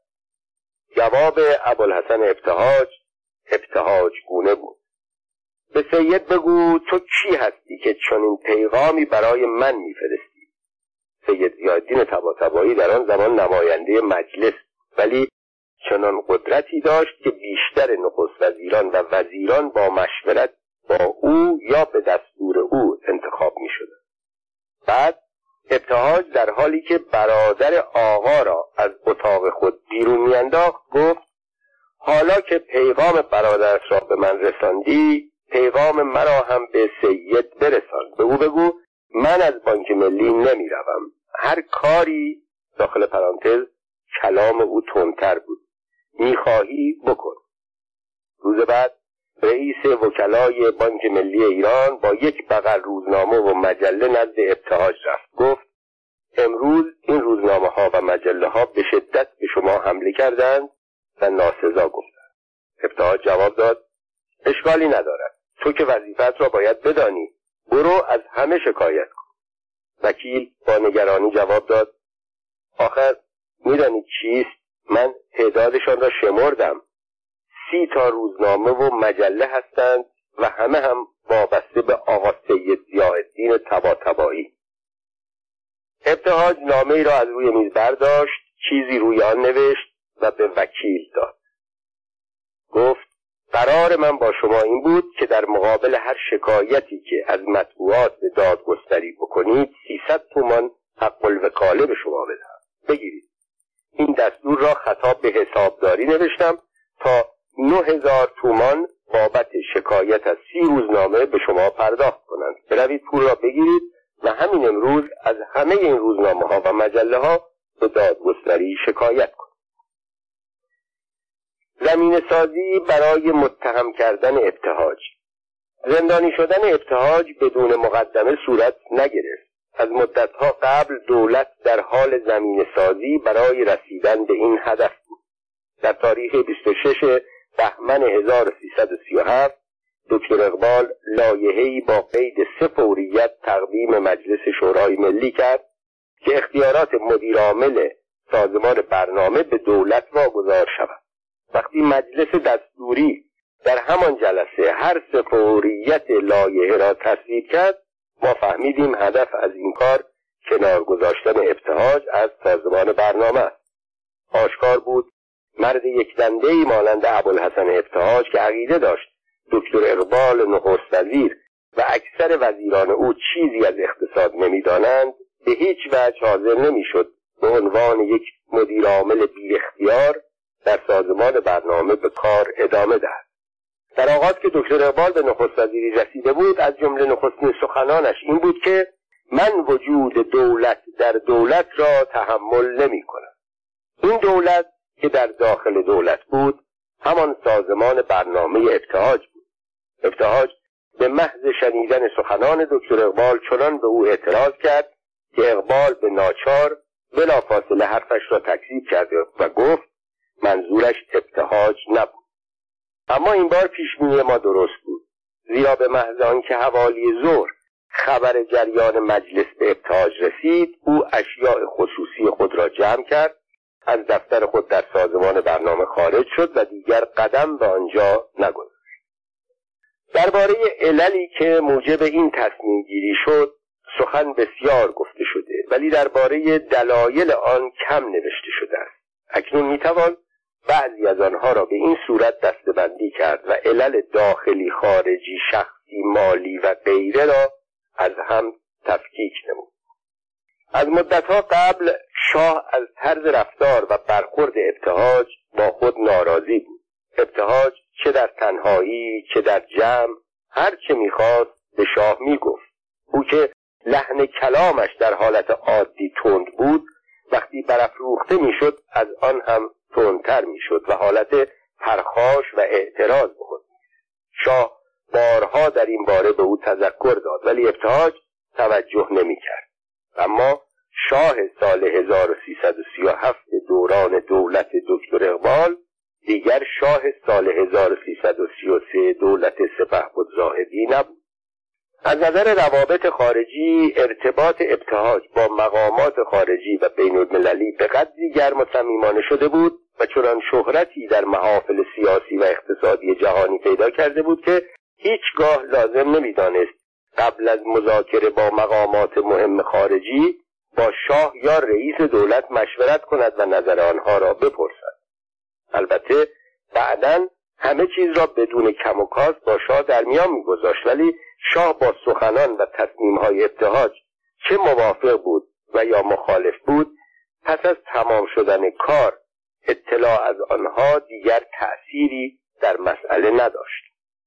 شاه درباره بعضی از طرحهای بزرگ که از نظر سیاسی که مایل بود ساختن آنها به دولتهای خاصی واگذار شود چه از نظر اقتصادی که اطرافیان و یا خودش نسبت به آنها علاقه داشتند گاهی تصمیمهایی می‌گرفت که با مخالفت ابتهاج روبرو می‌شد و این مرد با یک دندگی و استدلالهای خاص خودش باعث به هم خوردن آن قراردادها می‌شد. در آغاز قرار بود تقریبا قسمت اعظم درآمد نفت 60 تا 80 درصد زیر نظر سازمان برنامه یعنی ابوالحسن ابتهاج صرف کارهای عمرانی شود. تا وقتی این درآمد 100 میلیون دلار در سال بعد 200 یا 300 میلیون دلار در سال و یا اندکی بیشتر بود توجه دولت و وزارتخانه ها را جلب نمی کرد ولی وقتی درآمد نفت و قراردادهای جنبی آن به یک میلیارد و بیشتر رسید همه چشم ها به او دوخته شد. شاه می‌خواست بیشتر این درآمد را صرف خرید اسلحه و افزایش قدرت نظامی کشور کند. دولت می‌خواست به منظور کسر بودجه از آن استفاده کند. سودجویان چون می‌دانستند تا وقتی این درآمد یا دست کم قسمت اعظم آن در اختیار ابتهاج است و او مثل اجدها روی آن گنج خوابیده نمی‌توانند از آن نمد کلاهی برای خود بسازند به تدریج کاری کردند که آیدی سازمان برنامه به پنجاه و چهل و سرانجام سی درصد درآمد نفت رسید. بدون آنکه برنامه ها به همان نسبت هست یا کوچک شود در نتیجه وضع مالی سازمان برنامه خراب شد و این یکی از علل کندی پیشرفت کارها بود.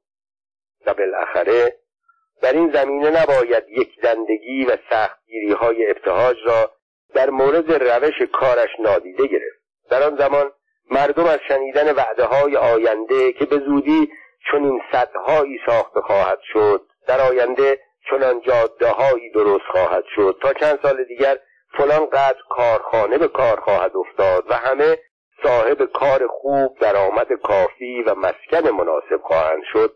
و به رفاه خواهند رسید خسته شده بودند. می‌خواستند با چشم خود کارهای انجام شده را ببینند از مزایای آن استفاده کنند. ولی ابتهاج که بیش از اندازه عقیده به مطالعه و مشورت داشت آنقدر از کارهای خود مطمئن بود که کارهای انجام شده را هم به اطلاع مردم نمیرساند. مطبوعات بزرگ هم بدون رپورتاج آگهی این نوع خبرها را منتشر نمی‌کردند. تلویزیون ثابت هم راه خودش را می‌رفت. در چنین حال و هوایی یک روز ابتهاج به روزنامه اطلاعات رفت و آب پاکی را روی دست همه ریخت. در جواب پرسش خبرنگاران گفت با این وضع اصلاحات مملکت 90 سال وقت لازم آه از نهاد مردم برخواست 90 سال دیگر به عمر هیچ یک از زنده ها قد نمی‌داد. صبر ایوب و عمر نوح می‌خواد.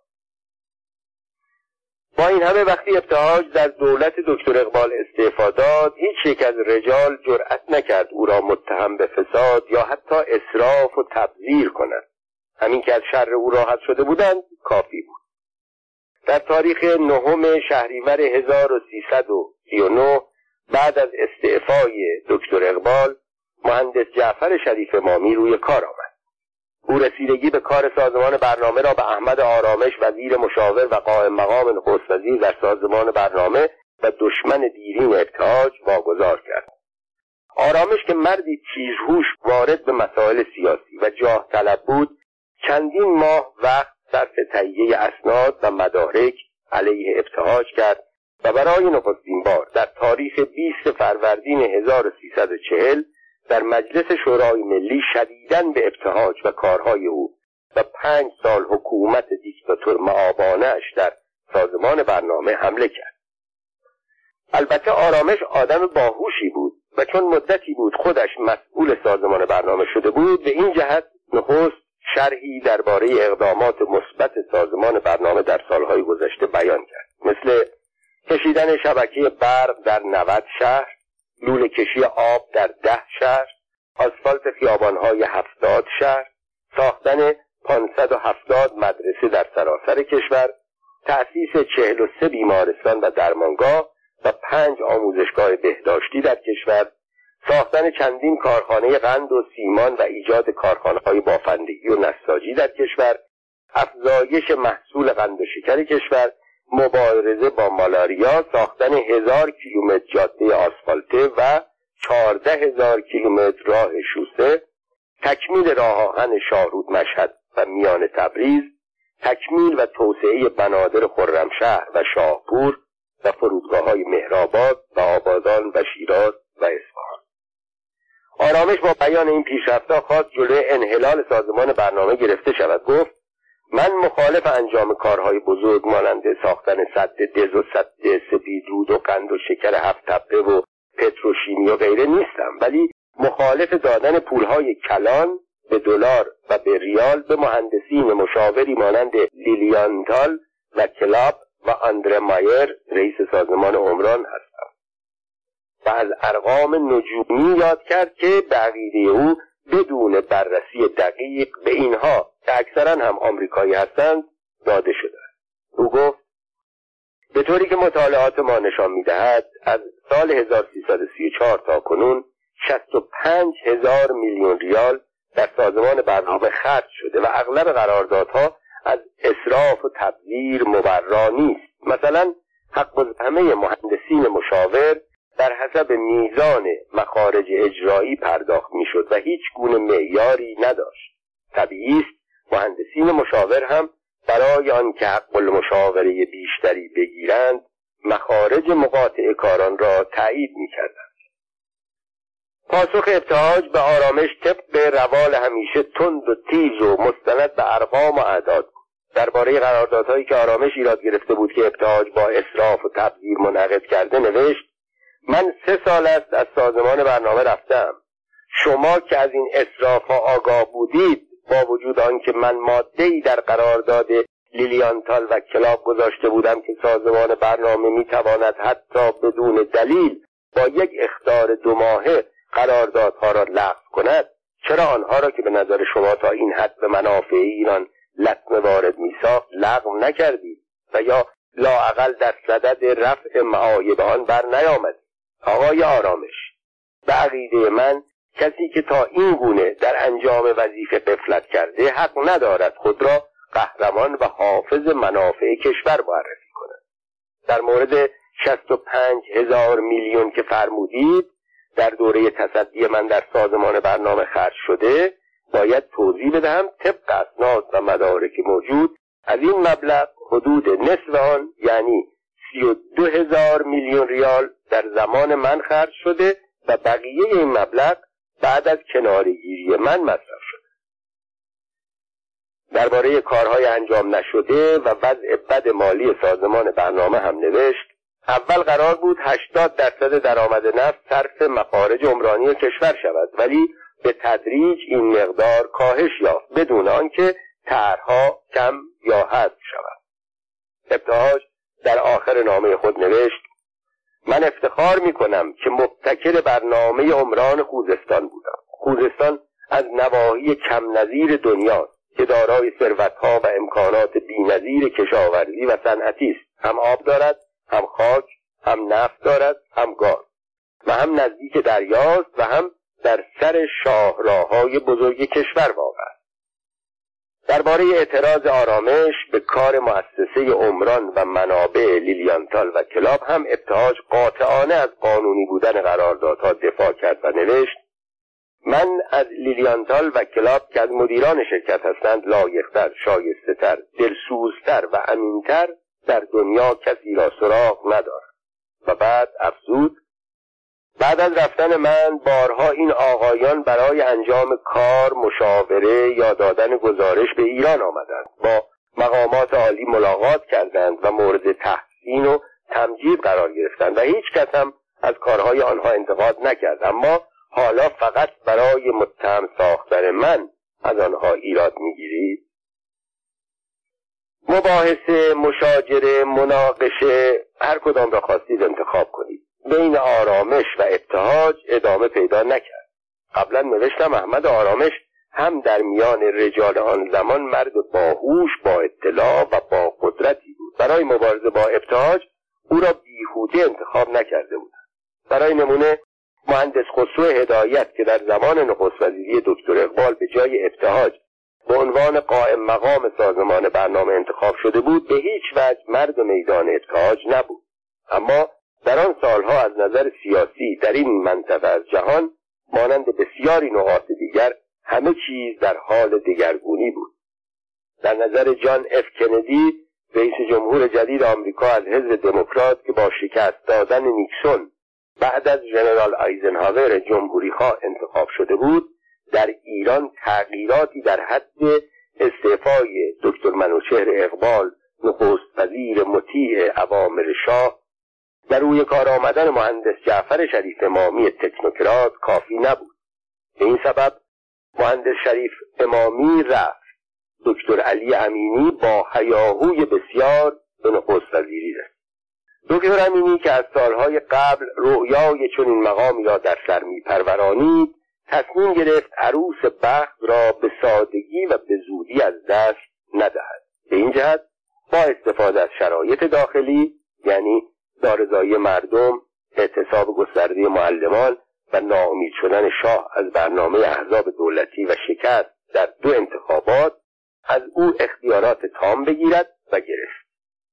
فرمان انحلال مجلس را از شاه گرفت با موافقت شاه چند تن از امیران ارشد سپهبد علی کیا سپهبد مهدی قلی علوی مقدم سلشگر علی اکبر زرقام ترتیب فرج الله ندیسی رئیس شیلاس را به زندان انداخت و جمعی را بازنشسته کرد. اما این کافی نبود. طی روزهای آینده عدهای دیگر بیکار و یا روانه زندان شدند و جالبتر از همه اینکه در این روزها خود را از مشورت خیشاوند و دوست قدیمیش ابوالحسن ابتهاج بی بهره نمیگذاشت. و در حقیقت این ابتهاج بود که به او قوت قلب می‌داد که هر قدر که ممکن است هرچه رجال دزد و فاسد و بدنام را می‌شناسد بگیرد و به زندان بیاندازد و دکتر علی امینی هم مانند یک شاگرد حرف شنو سخنان ابتهاج را میپذیرفت و هر روز جمعی را بازداشت می‌کرد. اما روزی با خود فکر کرد یک نخست وزیر وقتی با آن شرایط شبه انقلابی به قدرت رسید و اختیارات زیادی را قانونی و اختیارات زیادتری را به طور غیرقانونی به دست آورد دیگر لازم نیست در همه کارها رضایت دوستش ابوالحسن ابتهاج را جلب کند چون او ممکن است با بعضی از کارهای رئیس دولت مخالف باشد مثلا برای نمونه با زندانی شدن خودش. بد نیست بقیه ماجرا را از زبان خود ابوالحسن ابتهاج و از شایعات رایج آن زمان بشنویم. یک روز از سوی بازپرس دیوان کیفر اختاریهای به دست ابوالحسن ابتهاج رسید که ظرف پنج روز به بازپرسی مراجعه کند. نقش کشها هیلگر می شود ابتهاج با همه تجربه‌ای که در کار داشت فریب خورد. با خود اندیشید موضوع باید ساده و بیاهمیت باشد. اگر مسئله مهمی بود که به او پنج روز مهلت نمی‌دادند. در چنین فاصله یک متهم مهم در آن شرایط پرآشوب زمان می‌توانست بگریزد و از چنگ معموران به در برود. در مورد زندانیان مهم آن زمان معموران انتظامی به خانه آنها رفته همه را بازداشت کرد. این عقیده ابوالحسن ابتهاج بود. ولی درباره چنین مسائلی دارای یک نوع حس ششم هستند به این جهت خانم دکتر آذر ابتهاج که از دوستی نزدیک شوهرش با دکتر امینی آگاه بود به ویژه می‌دید دکتر امینی از روزی که نخست وزیر شد مرتبا و هفته چند بار با ابتهاج صحبت و مشورت می کند به او گفت بهتر است موضوع را با دکتر امینی در میان بگذارد. او گفت نورالدین علموتی وزیر دادگستری قبل از وزارت وکیل خانوادگی امینی بود و از نظر مسائل حقوقی مشیر و مشاور اوست. هرچه امینی بگوید بیچون و چرا میپذیرد. خوب است به دکتر امینی تلفن کنی جریان احزاریه را از او بپرس. ابتاج زیر بار نرفت.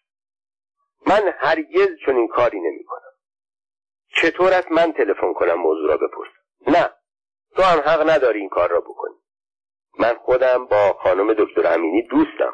به او زنگ می‌زنم با وجود مخالفت ابتهاج زنگ زد و بعد از مدتی احوالپرسی و صحبتهای خانمانه موضوع احزاریه ای را که برای شوهرش آمده بود مطرح کرد. بطول خانم امینی تا این سخن را شنید گفت علی منزل است. چرا خودت موضوع را با او در میان نمی‌گذاری؟ تو که میدانی علی چقدر ابل را دوست دارد. علی دکتر علی امینی نخست وزیر و ابل ابوالحسن ابتهاج مدیر عامل سازمان سابق سازمان برنامه بود. دکتر علی امینی گوشی را گرفت و مدتی حال ابل بچه ها خیشان و از وضع کار و بارشان پرسید. او آن روز آنقدر خود را علاقمند به وضع حال ابل و احوال خانواده ابل نشان داد که آذر خانم جرأت پیدا کرد و گفت می‌دانید چیست؟ امروز احزاریه از سوی دادستانی دیوان کیفر برای ابل آمده که خودش را ظرف پنج روز به دادگستری معرفی کند.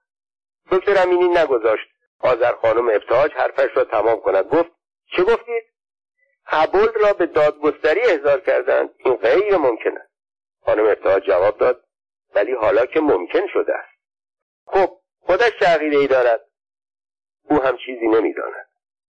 هیچ فکر نمی کند چرا او را احضار کردند. او اخیرا با کسی دعوا و کتککاری نکرده. آخر می‌دانید که ابل خیلی جوشی و عصبی مزاج است. به من که چیزی نگفته. او همه این نوع مسائل را با من در میان می‌گذارد.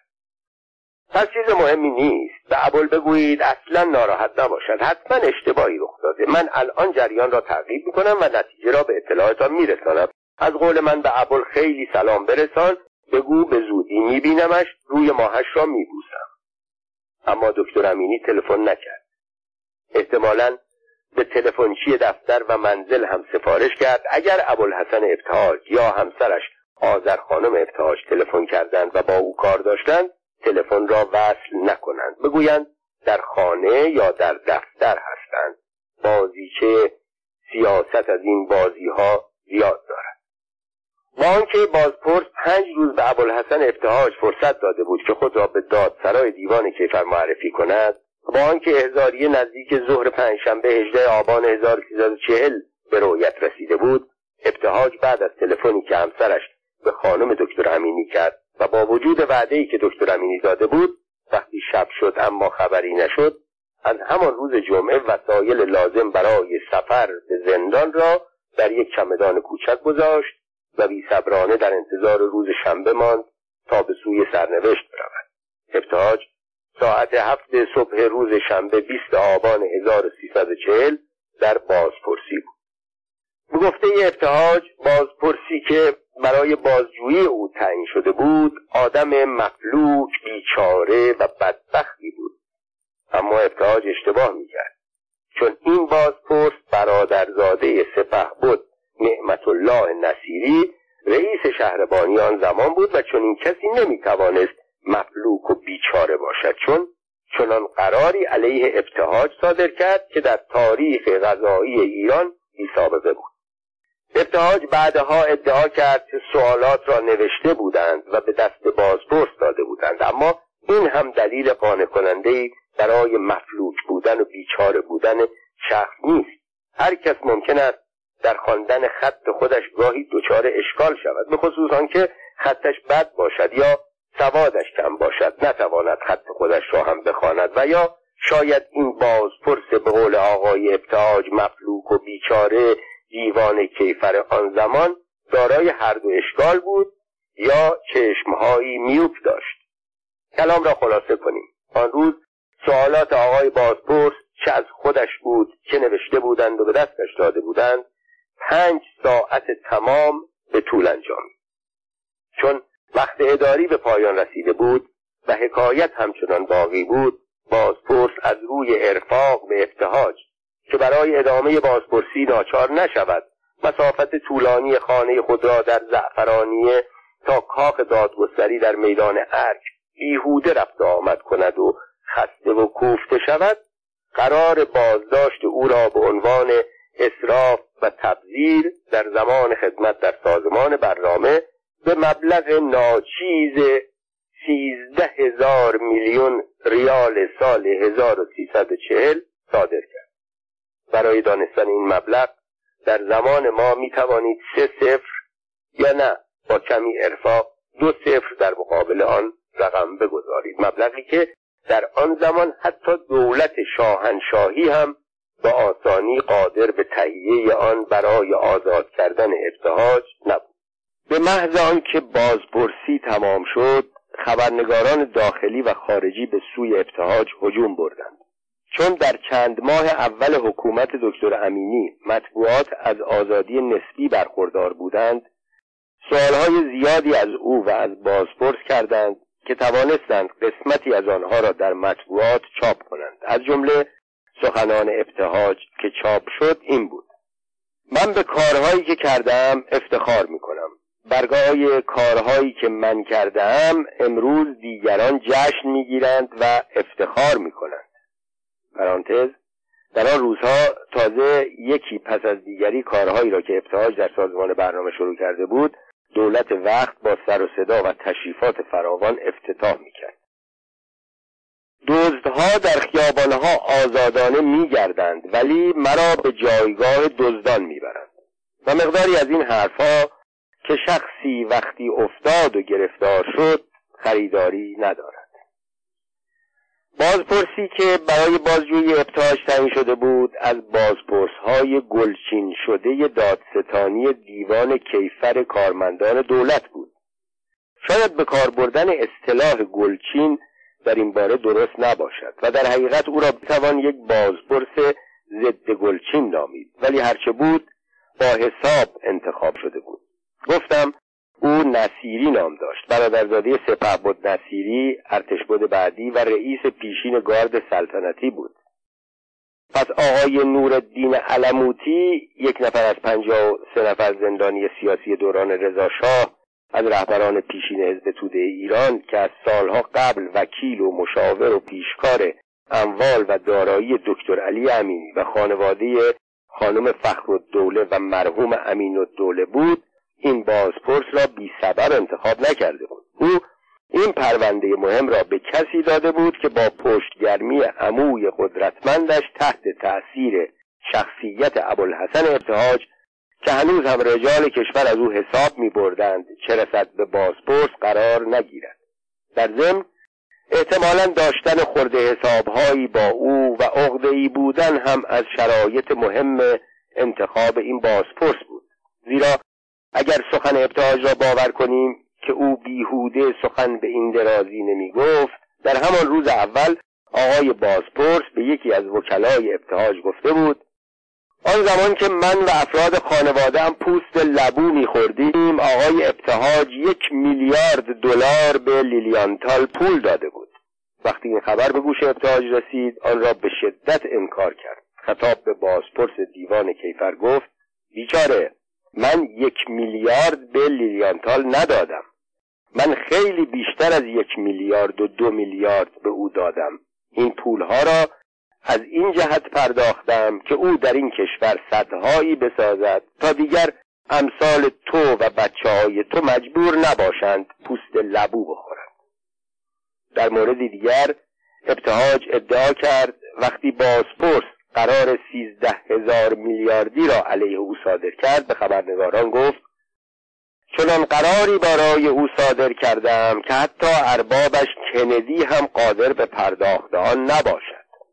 اما کندی احتیاج نداشت برای آزاد کردن ابتهاج سیزده هزار میلیارد پول پرداخت کند. او در همان زمان خدمتگزاران زیادی داشت که در مقامهای مهم دیگر مشغول خدمت بودند.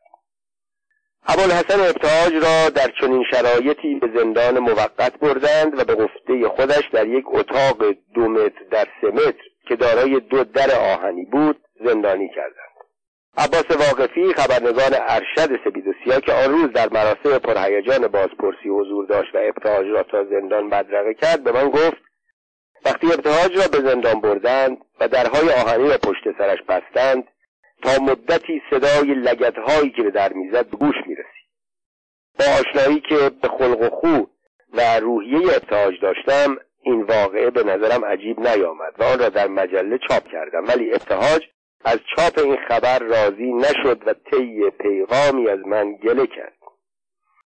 به تدریج جلسات بازپرسی ارتهاج به صورت یکی از جالبترین شوهای آن زمان درآمد. هر روز گذشته از خبرنگاران داخلی و خارجی و عکاسان داخلی و خارجی عده زیادی از مردم در اطراف بازپرسی اشتباه می کردند تا شاهد داد و فریاد ابتهاج باشند. تا آنکه سرانجام دادگستری تا به تحمل این تظاهرات را نیاورد و تصمیم گرفتند ابتهاج را برای بازجویی شبها به دادگستری ببرند. آن روزها این کارها خیلی عجیب توقیف ابوالحسن ابتهاج تأثیر انفجار یک بمب چند مگاتونی را در کشور داشت. اگر دکتر امینی که عدهای از امیران ارتش جمعی از رجال و مقاطع کاران و زمینخواران را زندانی کرده بود دهها وکیل و وزیر دیگر را هم زندانی می‌کرد چون این انعکاسی ایجاد نمی‌شد.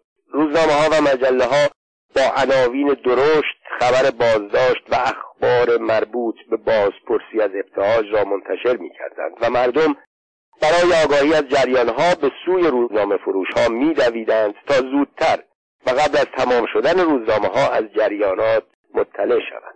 در این مورد روزنامه نویسان خارجی از روزنامه نویسان داخلی فعالتر بودند. شهرت ابتهاج در خارج کمتر از داخل نبود.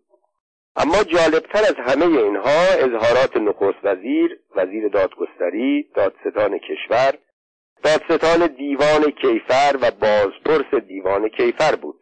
حتی شاه هم سعی کرد با اظهار نظر درباره بازداشت ابتهاج از زیر دستان خود عقب نماند. دکتر علی امینی در پاسخ سوال خبرنگاران گفت من سر سوزنی با ابتهاج اختلاف ندارم. ابتهاج از دوستان بسیار صمیمی من است. من اذعان می کنم که ابتهاج پاک و درست است. اما شنیدم هنگام بازجویی با بازپرس تند و خشن رفتار کرده احتمال می رود بازپرس از رفتار خشن او عصبانی شده و قرار بازداشت او را صادر کرده است. عصبانیت سیزده هزار میلیاردی باید از آن عصبانیت ها باشد. خداوند همه را از شر چنین عصبانیت هایی محفوظ بدارد.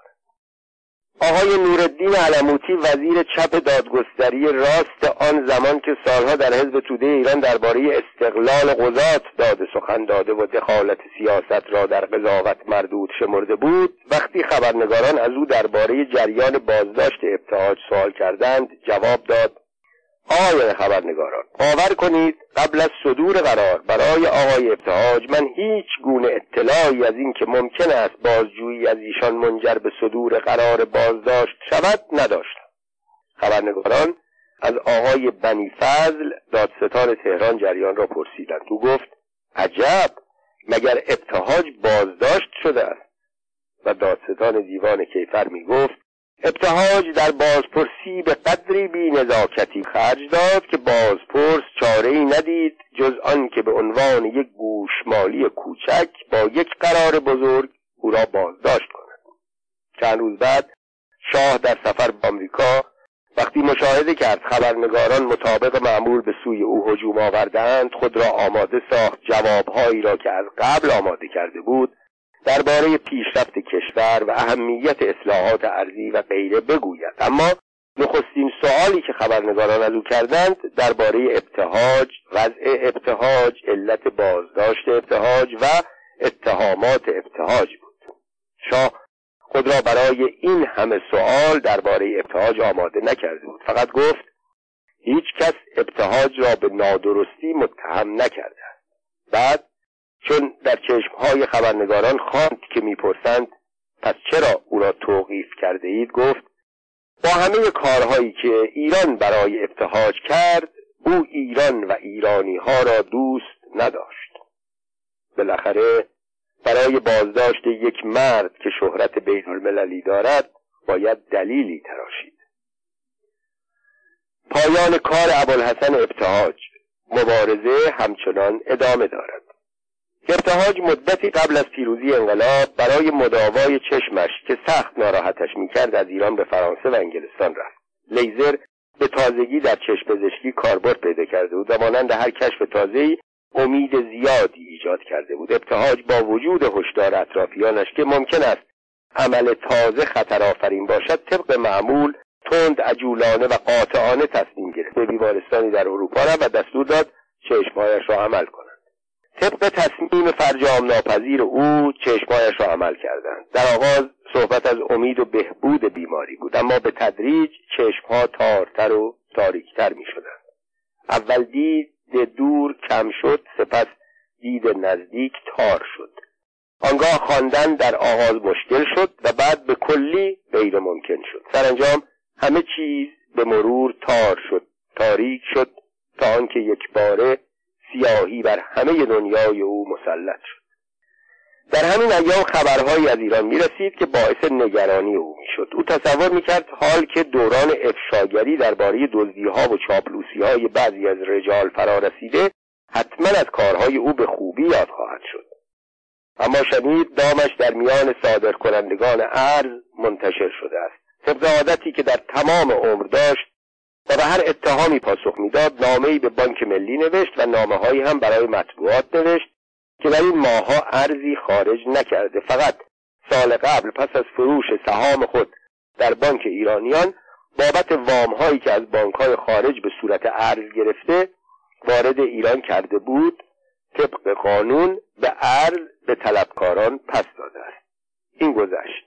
چندی بعد در بعضی از روزنامه ها لیستی از کارخانهدارهای بزرگی که مبالغ هنگفتی به بانک ها بدهکار هستند چاپ شده بود که قرار بود خانه و زندگی آنها مصادره شود. در میان آنها اسم ابوالحسن ابتهاج و همسرش آذر ابتهاج هم چاپ شده بود. فریاد ابتهاج با چشمهای بسته بلند شد. من در همه عمرم کارخانه نداشتم نه خودم نه همسرم. شاید نام برادر من مهندس احمد علی ابتهاج صاحب کارخانه های سیمان را به جای من اشتباه گرفتند و به این دلیل خانه و زندگی مرا مصادره کردند. نامه به همه مقامات جمهوری اسلامی و به مطبوعات نوشت و تصمیم گرفت برای احقاق حق به ایران بیاید. کسی به نامه ها جوابی نداد. روزنامه ها هم نامه هایش را چاپ نکردند. آن روزها دستگاه ها آنقدر کارهای مهم و روزنامه ها آنقدر خبرهای داغ داشتند که به این چیزهای سرد و کوچک نمی رسیدند صدای ابتاج در میان آن همه صداها گم شد. دوستان هم از سفر منصرفش کردند. من که دیدم ابتهاج عمری را با نابکاران جنگیده سختی ها کشیده به زندان افتاده و تازه اکنون هم همپای آنها درگیر شده متأثر شدم. اتفاقا در همان ایام کتابی که به وسیله یک محقق آمریکایی چاپ شده بود به دستم رسید. در آن اسامی رجالی که با حکومت گذشته مبارزه کرده بودند و به زندان افتاده بودند چاپ شده بود. از آن همه اسامی اینها را به خاطر دارم. مهندس مهدی بازرگان ابوالحسن ابتهاج احمد نفیسی داریوش فروهر. قسمتی از کتاب را ترجمه کردم. و در مجله سپید و سیاه که تا نیمه سال 1358 منتشر می‌شد چاپ کردم. شرحی را هم به صورت خبر در شماره دیگر نوشتم. بد نیست این قسمت از نوشته مجله سپید و سیاه را که در ابتهاج خیلی مؤثر واقع شد و در خاطراتش از آن یاد کرد از صفحه های 561 و 562 خاطرات ابتهاج بیاورم. چندی بعد اسم من و همسرم آذر به عنوان صاحبان بزرگ صنایع و مقاطع کار در فهرست جدیدی منتشر شد. در همان موقع علی بهزادی مدیر و سردبیر مجله سپید و سیاه در مقاله تحت عنوان آیا ابتهاج کارخانه داشت در شماره 22 تیر ماه 1358 چنین نوشت. انتشار نام ابوالحسن ابتهاج در میان کارخانه داران باعث تعجب شد زیرا ابتهاج در تمام سالهای حکومت شاه بعد از 28 مرداد 32 مغلوب بود و کسی نمی‌توانست اسم او را ببرد. زیرا ابتهاج حتی در زمانی که نمی‌شد اسم شاه را بدون یک سطر عنوان و لقب ذکر کرد در همه جا او را فقط شاه خطاب می‌کرد و با تصمیمات او مخالفت نشان می‌داد. هرگز سهامدار هیچ کارخانه ای نبود و احتمال می رود اسم او و همسرش اشتباهن به جای احمد علی ابتهاج و همسر اولش نوشته شده باشد. در مورد خروج ارز نیز ابتهاج طی تلگراف هایی به حضرت امام خمینی و دادگاه انقلاب اطلاع داده بود که برای خرید سهام بانک ایرانیان از فرست نشنال سیتی بانک مبلغی قرض کرده و ارز به کشور وارد کرده بود که وقتی سهام خود را فروخت پول آن را به صورت ارز برای آن بانک حواله کرد که مدارک آن در بانک مرکزی موجود است. ابتهاج پس از چاپ خبر سپید و سیاه در کتاب خود نوشت این دفاع جوانمردانه در چنین موقعیتی که در ایران نبودم در من خیلی اثر کرد. زندگانی بدون چشم مشکل است ولی محال نیست. با ندیدن هم می‌توان زندگی کرد. ابتهاج اهل گشت و گذار و گلگشت و تماشا نبود. علاقه به سینما و تلویزیون هم نداشت. روزنامه ها و مجله ها را هم همسرش و دوستانش برایش میخواندند. از آن گذشته او هم مانند همه بیماران بزرگ امید داشت که با پیشرفت های پزشکی روزی چشمهایش بینا شود. حتی اگر سالهای عمرش از نوت هم گذشته باشد. زندگی فراز و نشیب دارد. گاهی وقتی به سراشیبی افتاد در جایی توقف می کند و زمانی حرکت سرعت می گیرد و شخص به تدریج پایین و پایین تر می رود. در اوایل دوران تار شدن چشمها ابتهاج دوستان و آشنایانی را که به دیدنش می‌رفتند از صدایشان میشناخت. به تدریج وضع تغییر کرد. صدای آشنا دیگر کمتر به گوشش آشنا بود. وقتی هم کسی را به او معرفی می‌کردند میبایستی چیزهایی هم درباره او تعریف کنند تا آشنای قدیمی را به یاد بیاورند ولی بلافاصله پس از چند دقیقه می‌پرسید راستی گفتید اسم این این آقا اسمش چیست؟ باز معرفی می‌کردن باز میشناخت. باز فراموش می‌کرد و باز سوالش را تکرار می‌کرد. گفتید اسم آقا چیست؟ نمی‌شد احتمال داد شوخی می‌کند. ابتهاج گاهی میخندید ولی اهل مزاح نبود. آذر همسرش و خویشاوندان نزدیکش احتمال دادند نابینایی چشم باعث شده نام اشخاص را از یاد ببرد و چهره ها را هم در هم مخلوط کنند اما ادامه این وضع یک زنگ خطر جدید بود. او را نزد پزشک روانی متخصص حافظه بردند. بعد از معاینه های دقیق و طولانی گفت او دچار فراموشی در حد شدید شده. گرفتار بیماری آلزایمر شده و بیماری او در حال پیشرفت است ولی بعد با شناختن ابوالحسن ابتهاج برای آنکه اطرافیان را امیدوار نگه دارد گفت البته در این زمینه اقداماتی صورت گرفته و داروهایی اختراع شده که جلو پیشرفت بیماری را می‌گیرد. و بعد که دید سخنش کسی را شاد نکرد ادامه داد حتی گاهی می‌تواند باعث بهبود نسبی بیمار هم بشود.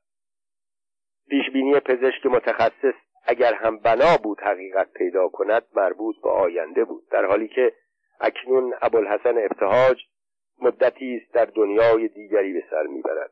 وقتی یک دوست ایرانی را به او معرفی می‌کنند بلافاصله می‌گوید آقای یوجین بلاک راستی وضع صندوق بین المللی پول در چه حال است؟ من به شما توصیه می‌کنم درباره وام ایران زودتر اقدام کنید. و بعد ضمن احوال پرسی با کسی دیگر معترضانه می‌گوید اگر لیلیانتال زودتر وضع مقاطع کاران صدها را روشن نکند دستور می‌دهم قرارداد همه آنها را قطع کند و یا مایه بیجا می کند کارهایی را که تعهد کرده تمام نمی کند طبق قراری که با او منعقد کرده ایم باید تا حال ترتیب کارها را داده باشد. دستور می دهم علیه او به دادگاه های بین المللی شکایت کنند. یا این مرد که سر ریدر بولارد پر ادعا باز آمده از مانک شاهی دفاع بکند. زود او را از اتاق بیرون میاندازید. من اجازه نمی‌دهم او به ایرانیان توهین کند. به این ترتیب دنیای ابتهاج روز به روز محدودتر می شود نخست آینده از زندگی او رخت بربست بعد حال را فراموش کرد. سپس گذشته نزدیک را از یاد برد. و اکنون فقط گاهی گذشته های دور را خاطر می آورد. در این روز ساعت که فصل آخر کتاب زندگی ابوالحسن ابتهاج را در 98 سالگی او می نویسم شنیدم که او گاهی ساعتها ساکت و آرام در گوشه می نشیند بیان که سخنی بر زبان آورد او اکنون شبیه یک کودک شده است اما کودکی که اسباب بازیهایش صدها پلها کارخانه ها و جاده های خیالی است. و او هر لحظه در عالم خیال آنها را جابجا می کند تا به قول خودش در بهترین محل خودشان قرار بدهد. او حتی خود اما حتی خود او هم می‌داند که هیچ یک در جایی که باید باشد قرار نداشته.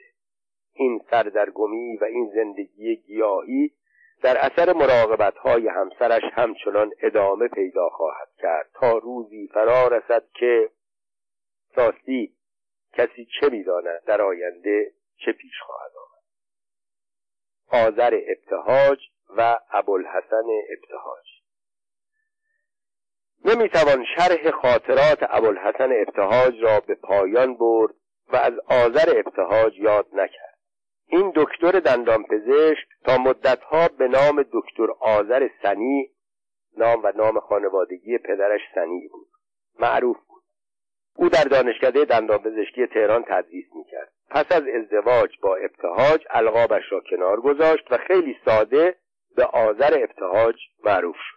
این اسم چنان مشهور شد که بعدها خیلی ها اصلا فراموش کردند که این خانم زمانی دختر دکتر سنی دندانپزشک بود و خودش هم در رشته دندانپزشکی فارغ و تحصیل شد و سالها دندانهای مردم را پر و خالی می‌کرد درباره آشنایی و ازدواج آذر و ابتهاج شایعه فراوان بود. آنچه مسلم است این ازدواج با عشق شروع شد و تا آنجا که اطلاع دارم با تفاهم ادامه پیدا کرد. اما اینکه اول دندان ابتهاج درد گرفت بعد نزد دکتر آذر سنی رفت. یا برعکس اول با این خانم دکتر دندان پزشک آشنا شد بعد ناگهان متوجه شد دندانهایش درد می کند و باید اقدام به معالجه کند.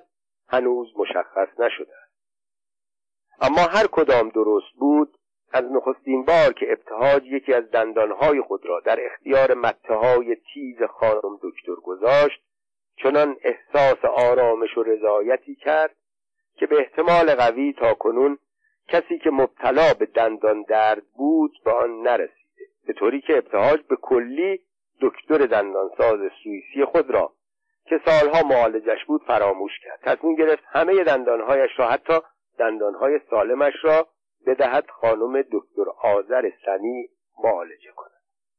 مثلی است معروف که دندان به دل راه دارد. در مورد ابتهاج این راه آنقدر کوتاه بود که پس از چند جلسه ابتهاج که از شمال زنی متشخص از خیشاوندان دوستش سرتیب سفاری گرفته بود از او جدا شد و خانم دکتر سنی هم از همسرش که یک مهندس بود طلاق گرفت. ابتهاج از همسر اول خود فرزند نداشت. حاضر ابتهاج از همسر اولش دو فرزند داشت که ابتهاج آنها را به فرزندی پذیرفت. پس از ازدواج با ابتهاج دو فرزند هم به او هدیه کرد. یک دختر به نام شهرزاد و یک پسر که ابتهاج نام او را به خاطر علاقه ای که به داور داشت به یاد او داور گذاشت. علی اکبر داور وزیر قدرتمند رضاشاه بود. چیزی که در زندگی زناشویی این زوج همیشه مرا دچار حیرت می کرد این بود که خانم آذر ابتهاج چگونه توانسته این مرد ناآرام را که هیچ کس در زندگی حریفش نشده بود آنچنان رام کند که حرفهای همسرش را بی چون و چرا بپذیرد. ابوالفن ابتهاج از آذر در کتابش زنی مهربان که اراده قوی دارد و صمیمیترین یار او در زندگی بوده یاد در هنگام ازدواج ابتهاج حدود شست سال داشت و رئیس مقتدر سازمان برنامه بود. دکتر آذر ابتهاج سی ساله بود. اما به گفته بسیاری از کسانی که در آن سالها با او آشنایی یا معاشرت داشتند یکی از زیباترین زنهای تحصیل کرده ایران به شمار می‌رفت. ولی بسیار هستند زنانی که با وجود حسن و ملاحت با همسرانشان در جنگ و جدال و اختلاف دائمی هستند. پس به قول شاعر هزاران نکته می باید به غیر از حسن و زیبایی. و آذر از بسیاری از این نکته ها خبر داشت.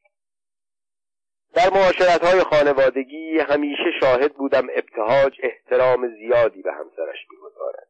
این مرد تسلیم ناپذیر در خاطرات خود جای جای و در بسیاری از جاهای خاطرات دو جلدی خود از خدمات آذر به او در زندان و در بیمارستان از فداکاری های آذر نسبت به او تحمل بدگویی ها و پرستاری های دائمی آذر از او یاد می‌کنه وقتی ابتهاج مغضوب شد و به زندان افتاد دکتر آذر اغلب با چادر و با لباس های مختلف و با اسامی افراد دیگر خود را به زندان شوهر میرساند. غذای مخصوصش را برایش می‌برد. در آن زمان دانشگاه تهران به خاطر شوهرش به خدمت آذر در دانشکده دندان پزشکی خاتمه داد. وقتی هم ابتهاج زندانی بود بسیاری از کارهای بانک ایرانیان را آذر انجام داد.